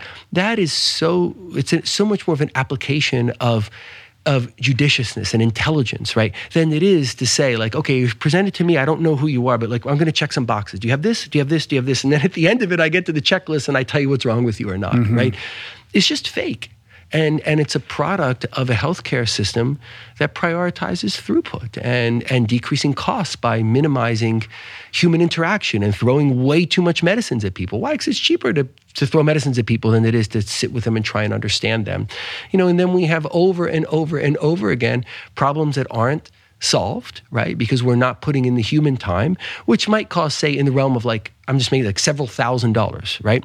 But instead of that, the healthcare system will spend hundreds of thousands of dollars when that person shows up again and again and again sure. in an emergency room. And then, which is like so terrible, but I've seen this so many times, so many times. Then sometimes there's a person in that position and then they die. And that's the end of that story. Mm-hmm. There's no like, learning or reflectiveness. Like, how many people are dying needlessly, right? Because we're so we're so short-sighted. You know, the same way I think often we're looking at, you know, corporate profits and a you know end of the month or end of the quarter, right? Like, there's so much in our world around us that focuses on the short term. Not that everyone is doing that in business or in medicine, but there's so much of that that we don't extrapolate forward to like, what are we doing? Mm-hmm to ourselves as a society. And, and I think this is true of the, the, the, downstream effect of trauma. Like, you know, every time I see, oh, there's another mass shooting, right? Of course, I think about like the horror of the lives that were lost, but then I'll think, oh my God, like how many dominoes are now tipped over and how many people who knew these people or knew people who knew these people or you know, they're still alive and they're trying to cope with life or they're somewhere identifying with the terror those people feel. And, and we just don't, it's very easy for us to, as a society to just, eh, you know, we just polish the hood and we move forward. Mean, we don't even we don't provide enough resources to really take care of well people who lost uh, someone in the September 11th attacks. Right? It's do we have enough resources? We really, how much are we going to really help them? Like, why are we not as a society saying, look, there's a clear group of people. For goodness sakes, can't we really take care of them? Right? Even in situations like that that are so unambiguous, you know, there's limited resources, right? Because I think we waste a lot of resources and we don't look at the vulnerability of us all as individuals and as a population and see ourselves as stewards of the world around us, of our own health, of the health of people we love, certainly of our children and the next generation, in a way that has us stop and really think outside of, uh, wait, what's the bottom line now? Or what can I consume now to make me feel a little bit better? And as a society, I mean, I think it's hard to take stock of our society and feel a sense of pride in where we're at. Mm-hmm. Mm-hmm. Yeah, it's a it's you know it's an it's a dire indictment of yeah. how we think about and care for our brothers and sisters. Yes. And and I often despair of our capacity to you know sort of overhaul our systems and create a more compassionate, holistic means by which to care for people because I think it requires on a practical level a complete change in the incentive structure, a total overhaul in how we think about healthcare yes. from you know, diagnose and prescribe to this holistic, you know, approach to well-being more broadly. And this is something that you're, you know, not only endeavoring to do, but succeeding at your clinic. And, you know, hopefully it's a model for more of this kind of thing. But the entrenched infrastructure in which healthcare operates, you know, systemically is utterly broken. And incremental right. changes within it aren't going to really shift the equation very much. And then on top of that, without a revolution of consciousness, uh, I don't know how we solve these problems because right. it requires not only a higher plane of thinking, but you know, a higher plane of awareness that really values compassion and you know, right. loving kindness and these more kind of Eastern strains of thought and perspective that lead to creating systems and institutions and infrastructures that are value driven in the manner in which you just described. Yes, I agree with you completely. If there's anything I see as positive or hopeful, it's that what you just described comes through a grounding really to common sense to what we just see so obviously in front of us, right? The lessons that history tell us, the lessons that early childhood education tell us, the lessons that even the basics of religious values tell us. They say, come on, let's look at this for what's really going on, right? Can we just stop and look and just see with new eyes, with common sense eyes? And I think so often that's where the answers lie right? And we, I, I, sometimes will think, and I really kind of mean this. I mean, I'm exaggerating a little bit, maybe mm-hmm. not. That you know, we should have a bunch of like really smart middle schoolers look at our healthcare system and like and come up with like what, what principles would you make? What would you do? What would you change to make this better, right? Because by the time you're often at the level of adults, there are too many entrenched interests, right? There are too many. Oh, I can only see it the way I've seen it, mm-hmm. and and then we can't see what's obvious. And I think the biggest example of this, which I just makes so much anger in me, is is the term burnout, right, for physicians who who are just can't navigate in the system, right? Now, I'm in my early 50s, but when I grew up, like the term burnout was an insult. Right? That was someone who wasn't going anywhere, wasn't trying, like it was absolutely an insult. And now we apply this to physicians who find themselves unable to function in sick systems, right? We don't say, you know, that person actually is on the receiving end of the sadism of a system that looks at them like a thing and says, oh, you know, you're going to see now four patients an hour. So you're a primary care physician, you're trying to figure out what's going on with people. You're going to see four patients an hour, and oh, you're the person on call today in case there's a walk-in, so you might have five. I mean, mm-hmm. how, how is a person supposed to function, right? As a person who's taken care of a lot of doctors throughout my career, you know, what I see the vast majority of times are good people who are trying, but this is not what they signed up for. They didn't sign up for denigration, right? They didn't sign up for it being literally impossible to care for the people that the number of people and the range of acuity, right, that's on their panel, right? And then the systems label them, oh, well, they're they're burnt out. I mean, I, I just think that that that to me is the focal point, um, and I find it be it outrages me and because of course I feel for those physicians, but then also on the other side of it, how about the people, which is all of us, right, who could come in the door to be taken care of by someone who doesn't have the time or the means, you know, or the you know even the freedom inside their own mind to to actually take care of us.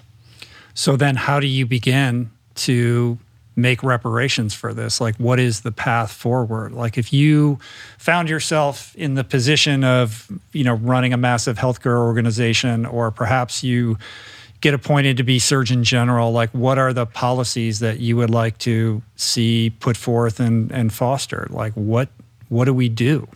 Right. Look, I don't want to pretend like I have all the answers, but I'll tell you this for sure: is I'd come back to first principles. Like, okay, what is this system about? It's about taking care of people, right? It's about health and happiness over the long term. Okay. Much of which presents to healthcare systems either is or has the capacity to be chronic, right? Or has its roots in things that are often chronic. So, okay, so let's look at that and look at how we're dealing with it. How often are we polishing the hood instead of looking into the engine, right? Mm-hmm. How do we look into the engine? What's at the root of dysfunction? If you think about how many medical costs come from mental health issues, right? It's well understood that at least half of what presents to all physical health doctors arises from a mental health condition. Like we know that the, it's it's clear when you when you, you look at the studies, they're all saying it's half or it's more than half, right? So wow, that's fascinating, right? Because that's a lot of morbidity, mortality cost, right? That's coming from that. So can we look and say, well, what is that that's mm-hmm. at the mm-hmm. heart of it? And look, so much of the time, it is trauma, right? That is why that person is not taking care of themselves, right? And now, oh, guess what? They're 40 pounds overweight. Now they have diabetes and they have high blood pressure, right? And we want to throw this medicine, that medicine, instead of saying, like, why, right? Where is this coming from? Can we help you to diffuse this, right? Can we help you to take care of yourself?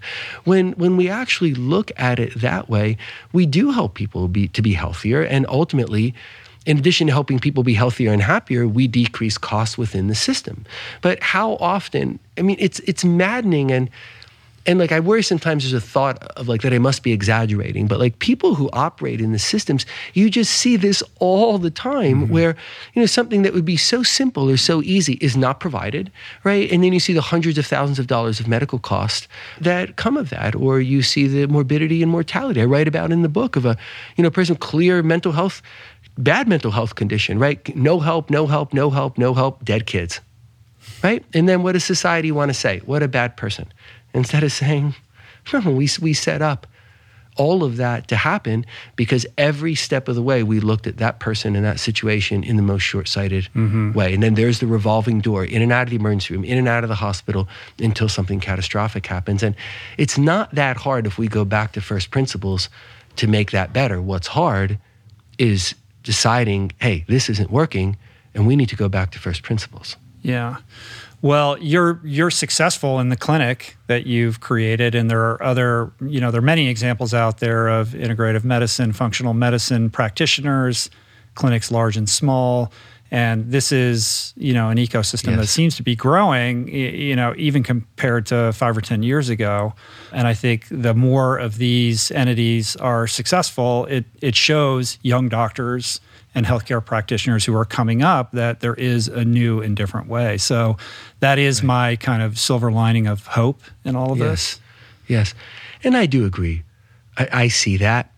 Um, I think the shift has to be where what sort of private clinics or places are doing that are providing, hey, how would you provide really good care to someone, shifts over into the standard systems right? Because you know, people are often paying out of pocket for they're paying right for the really good care and and sure if that's how it is in order to get really good care like i understand that and i'm a provider of that right but i i lament that I think in many ways we're moving towards a bifurcated system where it's like, well, if you have the knowledge and the savvy and the resources to go yeah. get that, you can.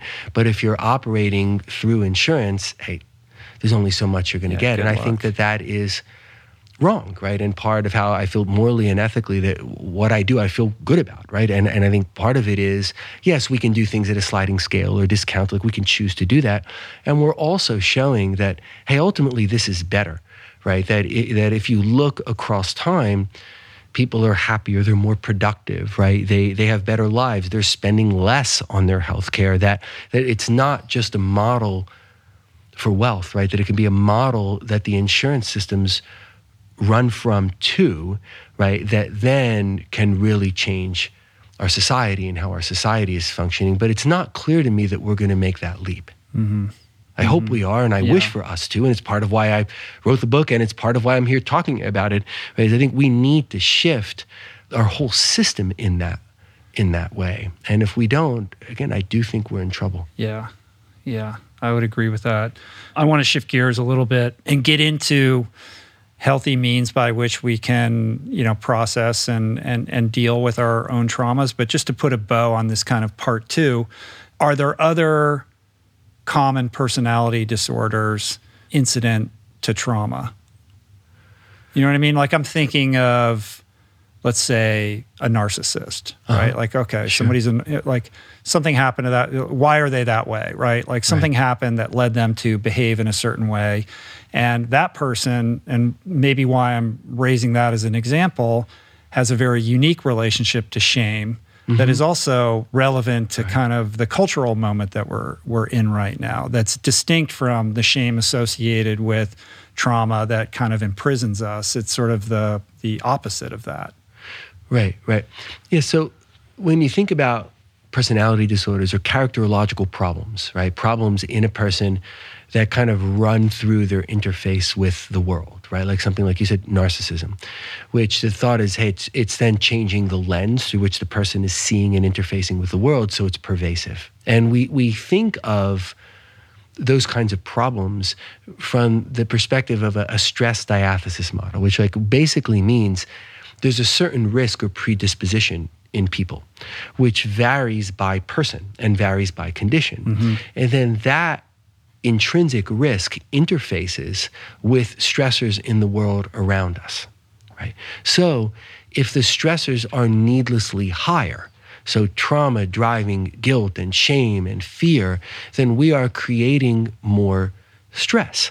So we will create more of those pervasive problems. I mean, that's just sort of mathematical, right? If it's a, there's, okay, there's an intrinsic and broadly spread set of risks, but those risks interface with stress. And we are living and we're acting in the world in a way that I think is trauma promoting, right? Is not, um, we're not doing the right things to try and prevent or decrease those problems. So we're making more risk, ergo, we'll make more of those problems. No mm-hmm. two ways about that. Yeah. Yeah. In in thinking about that in the context of narcissism and shame, I'm trying to make sense of something that's confusing me, which is on the one hand, we're seeing this sort of ascent of certain narcissistic types that command uh-huh. public attention and these people have a, a rather unique relationship with shame, or more mm-hmm. specifically, shamelessness. Uh, and that creates, it kind of percolates into culture in which there's now a lot of people who are rather shameless in, in, right. in certain regard. But on the flip side of that, we're also in this social media culture where it's becoming with increased frequency, we're seeing people being publicly shamed, right? Mm-hmm. So, so we're having like an intense relationship with shame right. and shamelessness at the same time that I'm trying to understand and, and make sense of. Yeah. And I'm just curious about whether you've kind of thought about this. Well, yeah, I think I think a lot about this, uh, and a reason for that is that I, I think that narcissistic people, people who have problems of narcissism in their character, are by far the most destructive kind of person on the face of the planet, right? And narcissism is a manifestation of insecurity and vulnerability, right? It is it's a reaction formation to that, meaning what appears to be the opposite, right? So someone who's narcissistic, who's like, hey, I'm, I'm, I'm obviously the best and I know everything, right? Where's that coming from? It's a reaction to feeling ashamed of oneself and to feeling inadequate, right? But it goes to a, a defensive structure that becomes all about the self and all about assertion of the self and all about doubling down on the assertion of the self, right? And admitting any weakness or fault, mm-hmm. right, is unacceptable because the defensive structure is all about the promotion then of the self to stave off the guilt or shame and the feeling of inadequacy. That's like a thin, this is just a thin veneer on top of that. Mm-hmm. And then when people like that become figures in society, right? Others who are suffering from disempowerment, right? People who do not feel good about themselves, they don't feel safe, secure, successful, can then identify with the narcissist. Right. They're right? magnetized by it. Right. Because it's saying, hey, if I feel terrible about myself, and you see how many disenfranchised people or voters, right, seem to have identified with the narcissists among us politically, right? And I don't mind saying Mr. Trump, the top of that list, right? A, a, person who, to me, it seems quite obvious, is leading with narcissism. And then people who may not share that narcissism, but who feel weak and disempowered, attached to the symbol of that person's power right? Mm-hmm. I can't be powerful, but you'll be powerful on my behalf, even if you don't have to scratch the surface too much to see that you actually despise me mm-hmm. right? And then people identify in the service of soothing right the, the weakness the shame the vulnerability inside of them instead of looking at themselves like why do you feel that way about yourself right are there ways of self-examining why a person becomes say angry frustrated resentful right are there ways that a person can understand that and either take pride in things in their life that that's that are worth feeling proud of, right? Or strive for ways of of feeling more proud of themselves, right? Of being a better person in the way they might want to be in the world, right? But that that's harder than the default state which is to identify with someone who is who is proclaiming like i'll be powerful on your behalf. I mean populist movements demagogues right? Mm-hmm. this is how that goes. It's why that's so powerful because it's a way an easy shortcut right? But it doesn't have to be that. Can we look at how do you raise people up who don't like where they're at who legitimately feel like they don't have opportunity in this world. You know, I can remember before yeah. the pandemic reading about how great the economy was, right? Because oh, the unemployment was so low and people can just go get a job. Okay, at the same time, there was data telling us that hey, an unexpected like five hundred to eight hundred dollar expense can sink like half the people who are just barely making it. Like that's not okay, right. right? We need to look at why we have a social system and an economic system that puts people in such precarious positions, and then are we surprised that some subset of those people are going to react in ways that are aggressive or even desperate in their alliance with someone who says, "Right, I'll be powerful on your behalf," and and you know what? It's the fault of other people, right? It's the fault of immigrants or people who think differently politically, or it's a fault of anyone but you, right? Mm-hmm. But that's not about responsibility of saying we're not looking for whose fault it is, but but like, can you take responsibility for what's in your life and make it better so you can feel proud of yourself, mm-hmm. right? But it's it's a much easier shortcut, and then people who are populist or who engage in demagoguery will you know will want to offer like, hey, you don't need any of that, just ally with me, and look at the damage we've seen from that. Yeah. Yeah, the fallout is enormous. And, and it is, you know, a very predictable outcome that is exacerbated or, you know, created actually by this growing um, divide in economic security between right. haves and have nots and the disappearance of the middle class. Right. That's, that's driving all of this. And I think having you know a top down 10,000 foot view on that allows you to kind of better understand the social dynamics that are at play. Right, and plot out a middle ground, right? Because I think many people who have supported, for example, Trump, you know, weren't people leading with racism or feeling bad about themselves. They're just responding to the polarization politically, right? Mm-hmm. And they're saying, hey, there's there's not a moderate way forward anymore, right? So then they're choosing between extremes. I mean, the, the, you know, the political spectrum has become so dichotomized that is there a rational middle ground for most people to identify with? A middle ground where, like, we can have my way of seeing it and your way of seeing it, and we can talk about it, and maybe it'll come out my way to some degree and yours to another, but it's okay because we're working in ways that we can both live with, right? Yeah. If that's not the case, then of course people seize to extremes. There's nothing else to seize to. Mm-hmm. Yeah, I mean, that's disappeared. And at the same time, this increase in the weaponization of shame being right. this powerful emotional driver that we've discussed, you know, as a means of publicly shaming people as almost a cultural pastime right now it just right. seems to be such a perverse, growing phenomenon that's only driving us further and further apart and denigrating right. our ability to create that middle ground or sort of consensus around ideas and allow us right. to kind of progress and move forward as a society and make decisions and enact policies, et cetera. Right, right, absolutely, right, a- absolutely. Because we're we're not then we're making things so dangerous, right? Because if everything or any misstep is shamed, right? Like you know, I've you read about people who just like they make a slip of the tongue and they say some word that, that they're not supposed to say, right? You know, some some racial insult or something, right? And, and it's just like it's a slip of the tongue. Is it just like the wrong sound came out, right? But they're so humiliated and canceled, right? Or even the person made a mistake, right? Or they, they said something and it wasn't so dramatic, but it was like, yeah, like you could learn from that, right? But they're subject to so much shame, then you, you, know you take away people's ability to like take chances and navigate mm-hmm. and say, let's have a real discussion about something, right? And and it's the weaponization. I think I think you had said this. It's a weaponization of shame. And look, there are things that are worth feeling ashamed about right? I think if you're Josh Hawley and you put up your fist to the people who then stormed the Capitol and then you ran away, like that's a good reason. It's not, it's not like there should never be shame.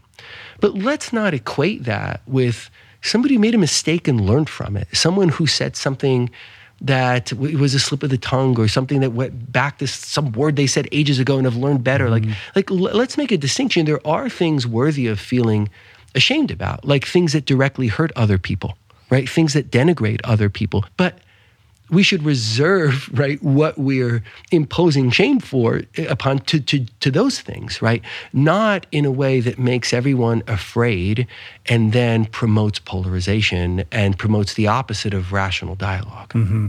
let's turn our attention to healing right? How do we think about and pursue a healthy modality of grappling with you know our past and and and possible traumas. I'm just imagining the person who's listening or watching who's saying, "Oh my god, I've never thought of this sort of thing in this way. I'm realizing that perhaps I have some things to look at. How do I do that?" Yeah.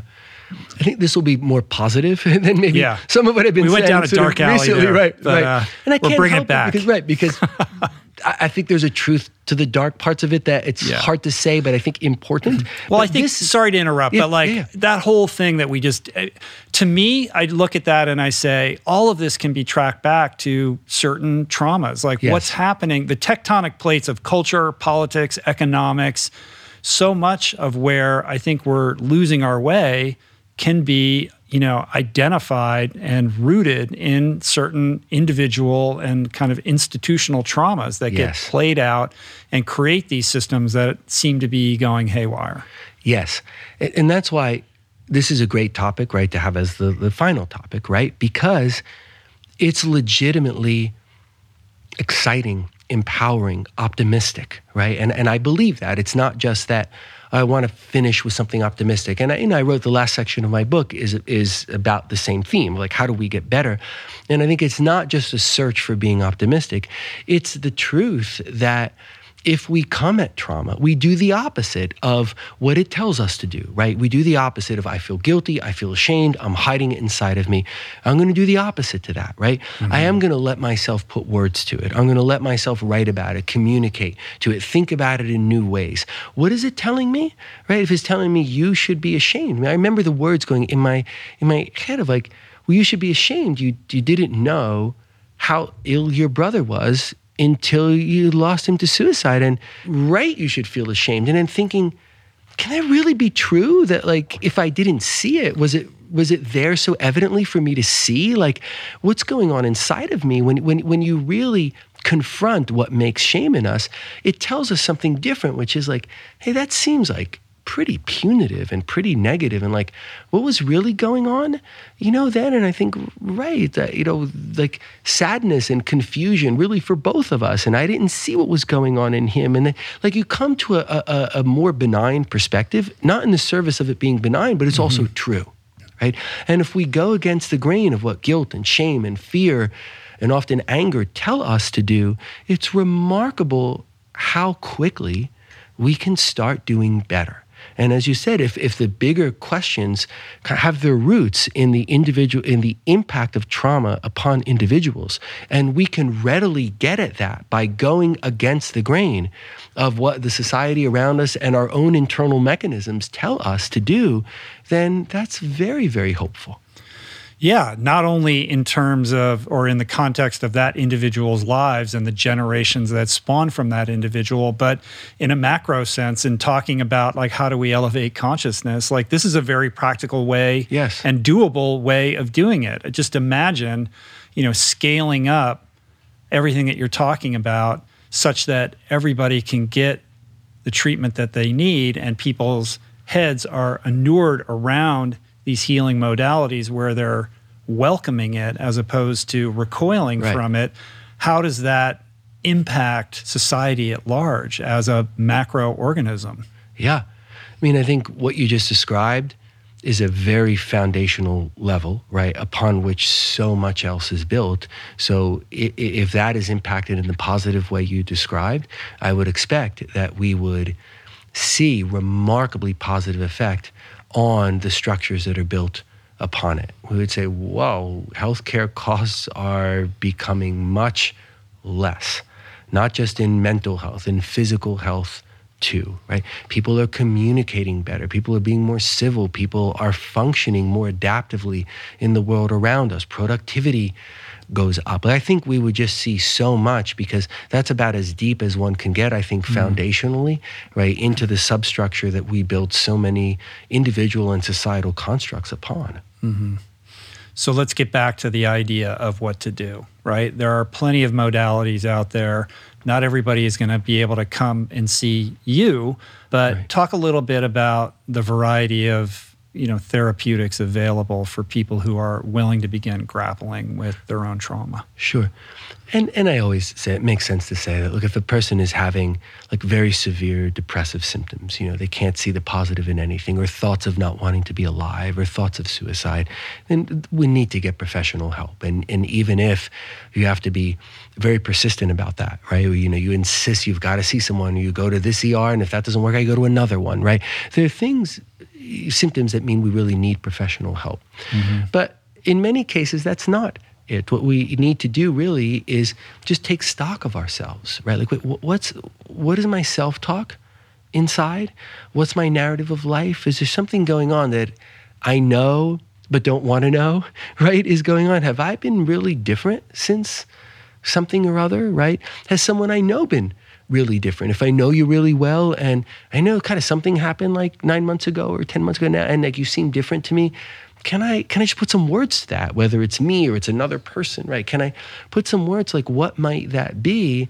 And can they be like plain, simple, honest words, right? And and if that's not what's running around inside of us, what are the emotions attached to them? Is it guilt? Is it shame? Is it frustration? Is it anxiety? Is it anger?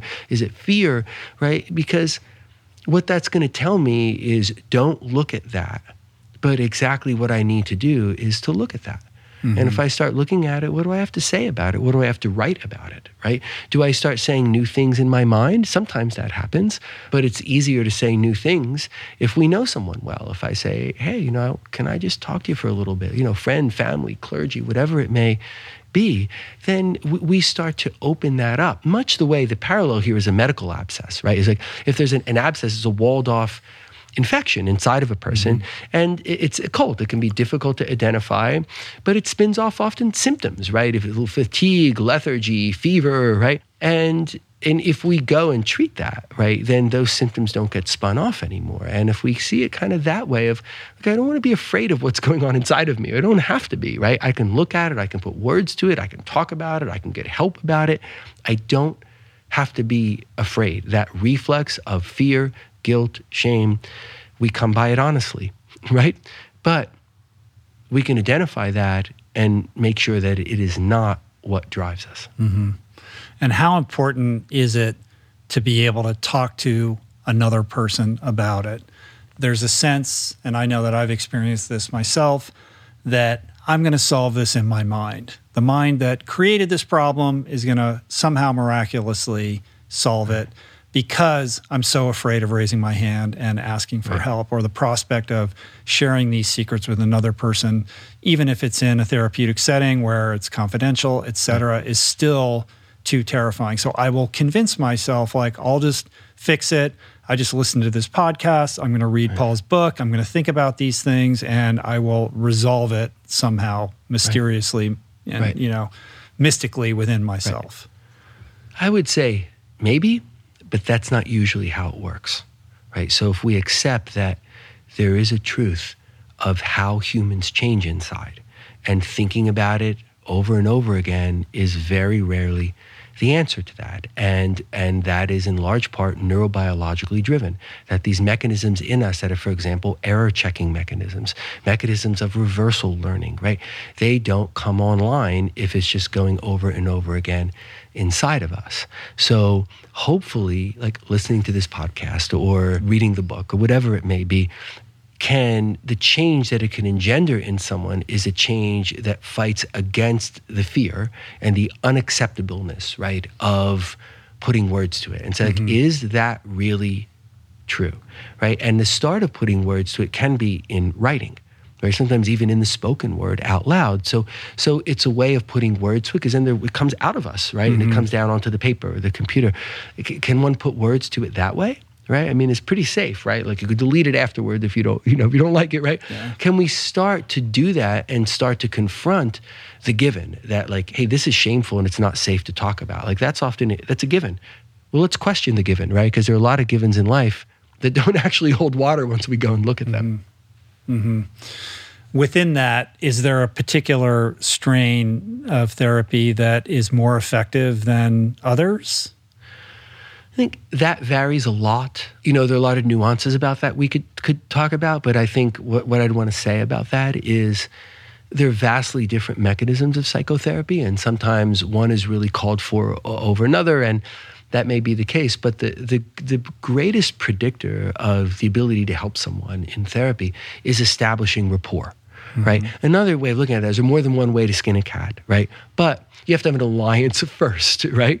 And then you can go about that however way a person is trained to go about it. But but what's most important is someone that a person can trust and relate to. So people ask me about this, and I wrote about it in the book. It's just like really again the basics of common sense. Is someone paying attention to me? Do you seem interested in me? Are you making eye contact with me? Do I feel safe with you? Right? Do you remember this week what I said last week? Like it's just the basics of human you know of humanness right in in interacting and in building trust. And very often if someone is is like that they can establish rapport like that then they're, they're likely to have the undergirding skills to, to, to be of some help. So I, I, think the establishment of rapport and the assessment of is this a person I can sit with and trust who seems interested in me, has benign positive regard, right, for me, you know, wants to listen to me. That's we do that, we're over the majority of the hurdles. Yeah, that's very empowering because it's not a sense of like, oh, you need to find this person who's expert in this specific modality, and short of that, you're out of luck, and there's only a few of them. The idea that it's trust and somebody who's validating you, listening to you, making eye contact with right. you is like getting you all the way to the 20 yard line or whatever on the whole thing. Yes. Yeah. Yes, absolutely. Yeah. What is your sense of the appropriateness or efficacy of pharmaceutical interventions, SSRIs, things like that, in yeah. the context of trauma? Yeah, pharmaceutical interventions can be helpful, right? But we have to look at like, what are we treating with them and what are they in the service of? Like, meaning, like SSRIs don't fix quote unquote trauma, right? But sometimes SSRIs can improve distress tolerance, decrease anxiety a little bit, and make it easier thereby mm. for the person to confront the trauma. Right? Same thing if you're not sleeping and you're ruminative. I mean, if we don't get good restorative sleep, we're not solving our way out of a paper bag. I mean, that's just true of us as human beings, right? So, if that's going on, is there a medicine we can bring to bear so that person can sleep and they can they can be at their best again, right? Yeah. And they can face this from that perspective. So, there are a lot of ways that medicines can help in a lot of circumstances, but we cannot mistake them for answers to the problems and they should be prescribed with a very clear understanding of what are they in the service of. So mm-hmm. if you mm-hmm. come and see me and we're talking about trauma and I think hey, like you could really benefit from an anti-ruminative at bedtime, and you could really benefit from an anti-anxiety medicine because you're having seven panic attacks a day, and it's so hard to live and solve one's problems. Then, then I should talk to you about that. Like, here's what's going on. Here's what we would try and treat with these medicines. Here's the risks and benefits and side effects. And, and here's why they're temporary in nature, we, we expect, in the service of helping you do what you need to do so that you don't need them anymore. Right. So they're not specific to treating the trauma, they're about getting you into a place where you can be receptive to therapy, right? Therapeutic interventions. Right, which is really an, an action of common sense in uh-huh. the sense of the provider of saying, hey, if you're coming to me, I'm not going to say, well, I have seven medicines I use for trauma. Like, I don't know who you are yet, right. right? So you come and tell me what's going on with you if I see, hey, there's a couple of things going on in you that are, number one, making you miserable, and number two, making it really hard to process your trauma. Well, let's talk about that mm-hmm. and, and let's decide. Like, does that sound reasonable to you? Like, can I talk about it in a way that you can understand well enough? If not, I'm not doing a good enough job of it, right? And then ultimately, it's you who makes that decision. Yeah, I'm going to serve my own cause, right, with this, right, or these medicines, but I understand what they're going to, what they can do for me and what they can't. It's just the, the common sense use of medicines in the service of the greater good instead of medicines as mystery, right? And how many people? I mean, can you, how many people say they they go and they see someone who's who's like not making eye contact, not making much eye contact, not talking to them about it, and then is writing prescriptions for them? Yeah. I mean, how can that go? well, there's no empowerment in that. There's no collaboration in that. Like we need to know what are medicines in the service of. and then we track along in a, in a data driven way. If we if we think we're going to start two medicines because there are two significant problems you've told me about that are standing in your way, well then we're going to track along. Like, is that actually helping you? Right? If it's not, we got to do something different. If it's mm-hmm. helping you but causing some other problem, well, now we need to do something different. That there's just like a common sense collaboration to it that makes the use of medicine so much more judicious and effective. Right. And what is your sense of the emerging science that's coming out around the use of psychedelics, specifically with respect to PTSD and addiction? I mean, there is, there does seem to be a growing consensus and body of understanding that there are efficacious use cases for these Right. things, although we are in the early phases of, of really understanding this. Yes, yes. The the information that's out there, both in terms of academic data and also in terms of of the his, of history of these substances, tell us that they can be incredibly powerful tools in the service of health and happiness. Now, as with any powerful tool, it needs to be used judiciously, right? And we're figuring out, okay, how do we do this in ways that are judicious in terms of application, where we can track along how these these tools are helping people, right? How do we utilize them in the service of health and happiness? So we're learning that, but what we're learning is very, very promising. it's interesting and it's encouraging. Um, I think y- you know part of my and look, I'm just a layperson here, but part of my thinking around this is is sort of coming from a place of caution because there does seem to be a narrative out there that this is like a cure-all panacea. Right. Like all you need is this, and y- you know, don't worry about what we've been talking about for the last two hours because the answers that you seek lie in this mind-altering substance, and you're you're going to be just fine. So, how do you think about that? I, I agree with you completely. Right? Th- There's a temptation to quick solutions, right? Mm-hmm. But isn't that what we're talking against, right? In, in everything we're talking about today, like the quick solution isn't someone who promises us politically someone's going to make everything better for me, right? The quick solution isn't in the Western medicines, right? The, the quick solution isn't in anything, right? And the more powerful something is, the more respectful we need to be of it, right? Powerful tools can also do powerful harm, right? So if we're respectful of what the tools we have at our disposal can do, what we know they can do, what we don't know yet about them, then we will employ them no matter what they are judiciously in the service of the actual process, which is a process of human understanding, mm-hmm. right? It's a process of looking at that thing inside of us that guilt and shame and fear may have told us to look away from. And like it's all the things we've been talking about. Like that's what it's all in the service of. Are there ways that we can help ourselves that are external tools? Yes, but we need to be diligent, circumspect, respectful of those tools. Hmm. to kind of close this out, and thank you for being so generous with your time. You're so welcome. Thank you. perhaps a few words for the person that we've kind of walked to the edge of the cliff here. You know, I'm thinking of the person who hadn't really thought too deeply about these issues and now is in a place of thinking, maybe there's something I need to look at here. How do I begin to do that? Um, perhaps some encouragement and and maybe a few really basic tools to help that person wrap their arms around, you know, the fantastic journey to come. Yeah. You know, I would say you don't have to be afraid of what's inside of you. And we often get very afraid of what's inside of us, especially after trauma, when the trauma itself makes fear and can make shame.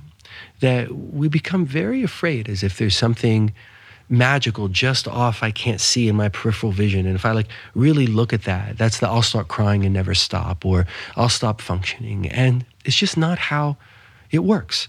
Right? It's just not how we work. That if we're careful about it, again, we don't want to say just go talk to everyone about it, right? But we're thoughtful. What's going on inside of me? Can I put words to it? Could I talk to someone? Right? And running current to like the strength of what says, no, you can't do that, right? Everyone will be ashamed. No one will look at you in the same way. You won't be able to function, right? Like, you know, as we talked about much earlier on, it's in the surface of survival, right? But that's through an aspect of human evolution that's not applying now in the ways that we're talking about. So if we honor and validate that that's in us, but also recognize that it's not actually true that confronting the thing that makes shame or fear is going to make us fall apart. And in fact, quite the opposite. I mean, there's so much data and clinical experience telling us the exact opposite that we don't have to be afraid of it and we don't have to rush headlong that we can be careful and judicious and you know you can talk to somebody a little bit or you can mm-hmm. write a little bit you know that we don't have to be afraid of it you know it's not some mystery that makes makes us deer in the headlights and then we can't function. It's just we can approach it like anything else you know judiciously carefully reflectively. That's how we make ourselves healthier. Yeah. It's a very hopeful message and you know not for nothing. I just wouldn't be sitting here had i not embraced everything that that that you just said. Like I remember all too well and in quite vivid technicolor what it's like to live in the prison of shame and guilt and the fear of confronting that uncomfortable truth and secret that that lived within inside myself until I was in so much pain that I really was deprived of any other choices and was kind of compelled to confront it and and kind of begrudgingly, you know, entered you know a world that made me feel safe and encouraged me to slowly, like yes. you said, drip by drip, start to you know let go of my attachment to that mm-hmm. fear and share a little bit at a time, a little bit at a time, and over a very long extended period of time, that has resulted in not only healing beyond anything I could have imagined, but also in helping create a foundation for wholeness so that I could be in happy, successful relationships and professionally be somebody who could be relied upon and who could build something of meaning. And I credit my entire life to, you know, the courage of facing things that I really didn't want to face. So for anybody out there who feels stuck, who feels alone, who feels hopeless, I'm here to tell you, and Paul is here to tell you that there is help and there is hope. And it begins with raising your hand, asking for help. And it doesn't have to be a dramatic gesture, it can be a quiet, private gesture. But to anyone listening, I encourage you to take that first step because that first step could lead you on a fantastic adventure beyond anything you could imagine. Yeah. And I can't imagine a more heartening and encouraging truth than what you just said. Mm thank you.